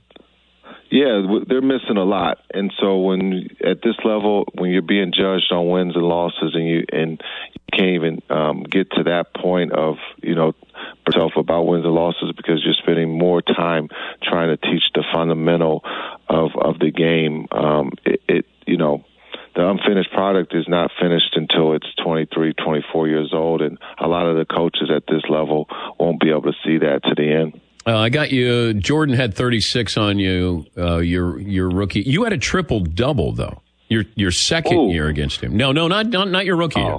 Yeah. Oh. I got twenty-five, oh. fifteen, and eleven. You torched Jordan. You owned Jordan in that game, but I got him hey. thirty-six. Your first meeting with Jordan. You could have just said it was my first year. That would have, you know, that would have made. I'm all about really accuracy. Good. You know what? I know. The way I broadcast is the way I shoot my jumper. It's about accuracy, Jason. You know that. Uh, I know, I know your jump shot. That's all. No, no, I wasn't going to bring it up. I know, I, I know. I, about I'm that, sorry, that I didn't. Raggedy jump shot. Am I raggedy? I shoot better than Dellavedova. I would take a piece out of Dellavedova. Just letting you know. They call I me. Know. They call me the Irish Freak. Just to let you know, Jason. the, uh, the I own Jordan the second year though. That yes. that's cool. That's that. Hey. It makes me feel good going to practice today. Yeah, but you should get this box score and just put it up and let put, you and let frame you, it. Yes, and just let let your, your kids, you know, your your players look at it and go, yo, coach, you put up a triple double on on Mike. You dropped the mic. Uh, you know what's funny is uh, we're running into the era of people not knowing who M J is. So uh, I would have to put a picture up there with next. Oh, to that's not true. I think if it, if it wasn't for his shoe. We, they would not know who M J is. Oh, my gosh. Uh, all they need to do is look down to know who Michael Jordan is. If they see those shoes. Uh, hey, good luck this season. Always great to catch up with you, Jason. Thank you. I, I appreciate that. Have a great holiday. Thank you. You too. That's uh, Jason Kidd. All right, good stuff. Uh, I love hearing basketball players talk about other basketball players. So that was a good segment. And and Dan Patrick is a good interviewer. So that was a good segment. Do you see how he handled uh, yeah. avoiding Giannis's name? Didn't even try it. Just said Greek freak. You can at least go Giannis. I mean, that's just a one-name thing. But see, I don't like the Greek freak. It kind of I don't. Th- I think it's demeaning. He's not a freak. He's a good athlete. He's not a freak, but, but just, freak in a good way. Freak in well, that he takes yeah. like two strides to cover half a court. Yeah, I just call him Giannis now. You know, I, I work in the alphabet every now and then. Mm-hmm. You know, I work the alphabet in every now and then. It's when he hits a three, because it's the Michael Jackson song. Remember the Michael Jackson song? A, B, C. Easy as one, two, three. So I go A, B, C. A, B, C, easy as one, two, three for the alphabet. Yeah, see? There you go. Uh, we're going to close with this story today. You know the cheating website, Ashley Madison, John? You know that website, I don't you? I remember it got, it blew up, right? Like, yeah. Yeah. It, it has sued Tinder, another cheating website, for an app called Casual X, claiming it's a branding and slogan infringement. Uh, Casual X uses the words, life is boring, desire a fling, while Ashley Madison says life is short, have an affair.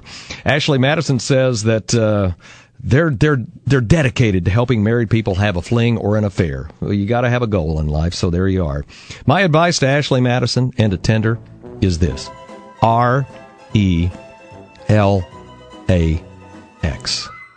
Look, the news recently tells us that there are enough network anchors and politicians to keep everybody busy for as long as you want. Don't worry about it. Don't sue each other. Don't waste your money in court. All right, that's it for today's show. It's been fun. Tomorrow night, I'll be at the corner of fourth and State. Bucks and Hornets tomorrow night. Tip-off is at seven. I'll be uh, on the air down the dial. Uh, go go left down the dial from where you are now. And then uh, we'll see you somewhere down. I'm, I'm in next week. I'm in, like, next Wednesday. All right, I'm Ted Davis. It's In the Bank. Thank you, John Audius. Uh, we'll see you next time right here on the Mike Heller Show.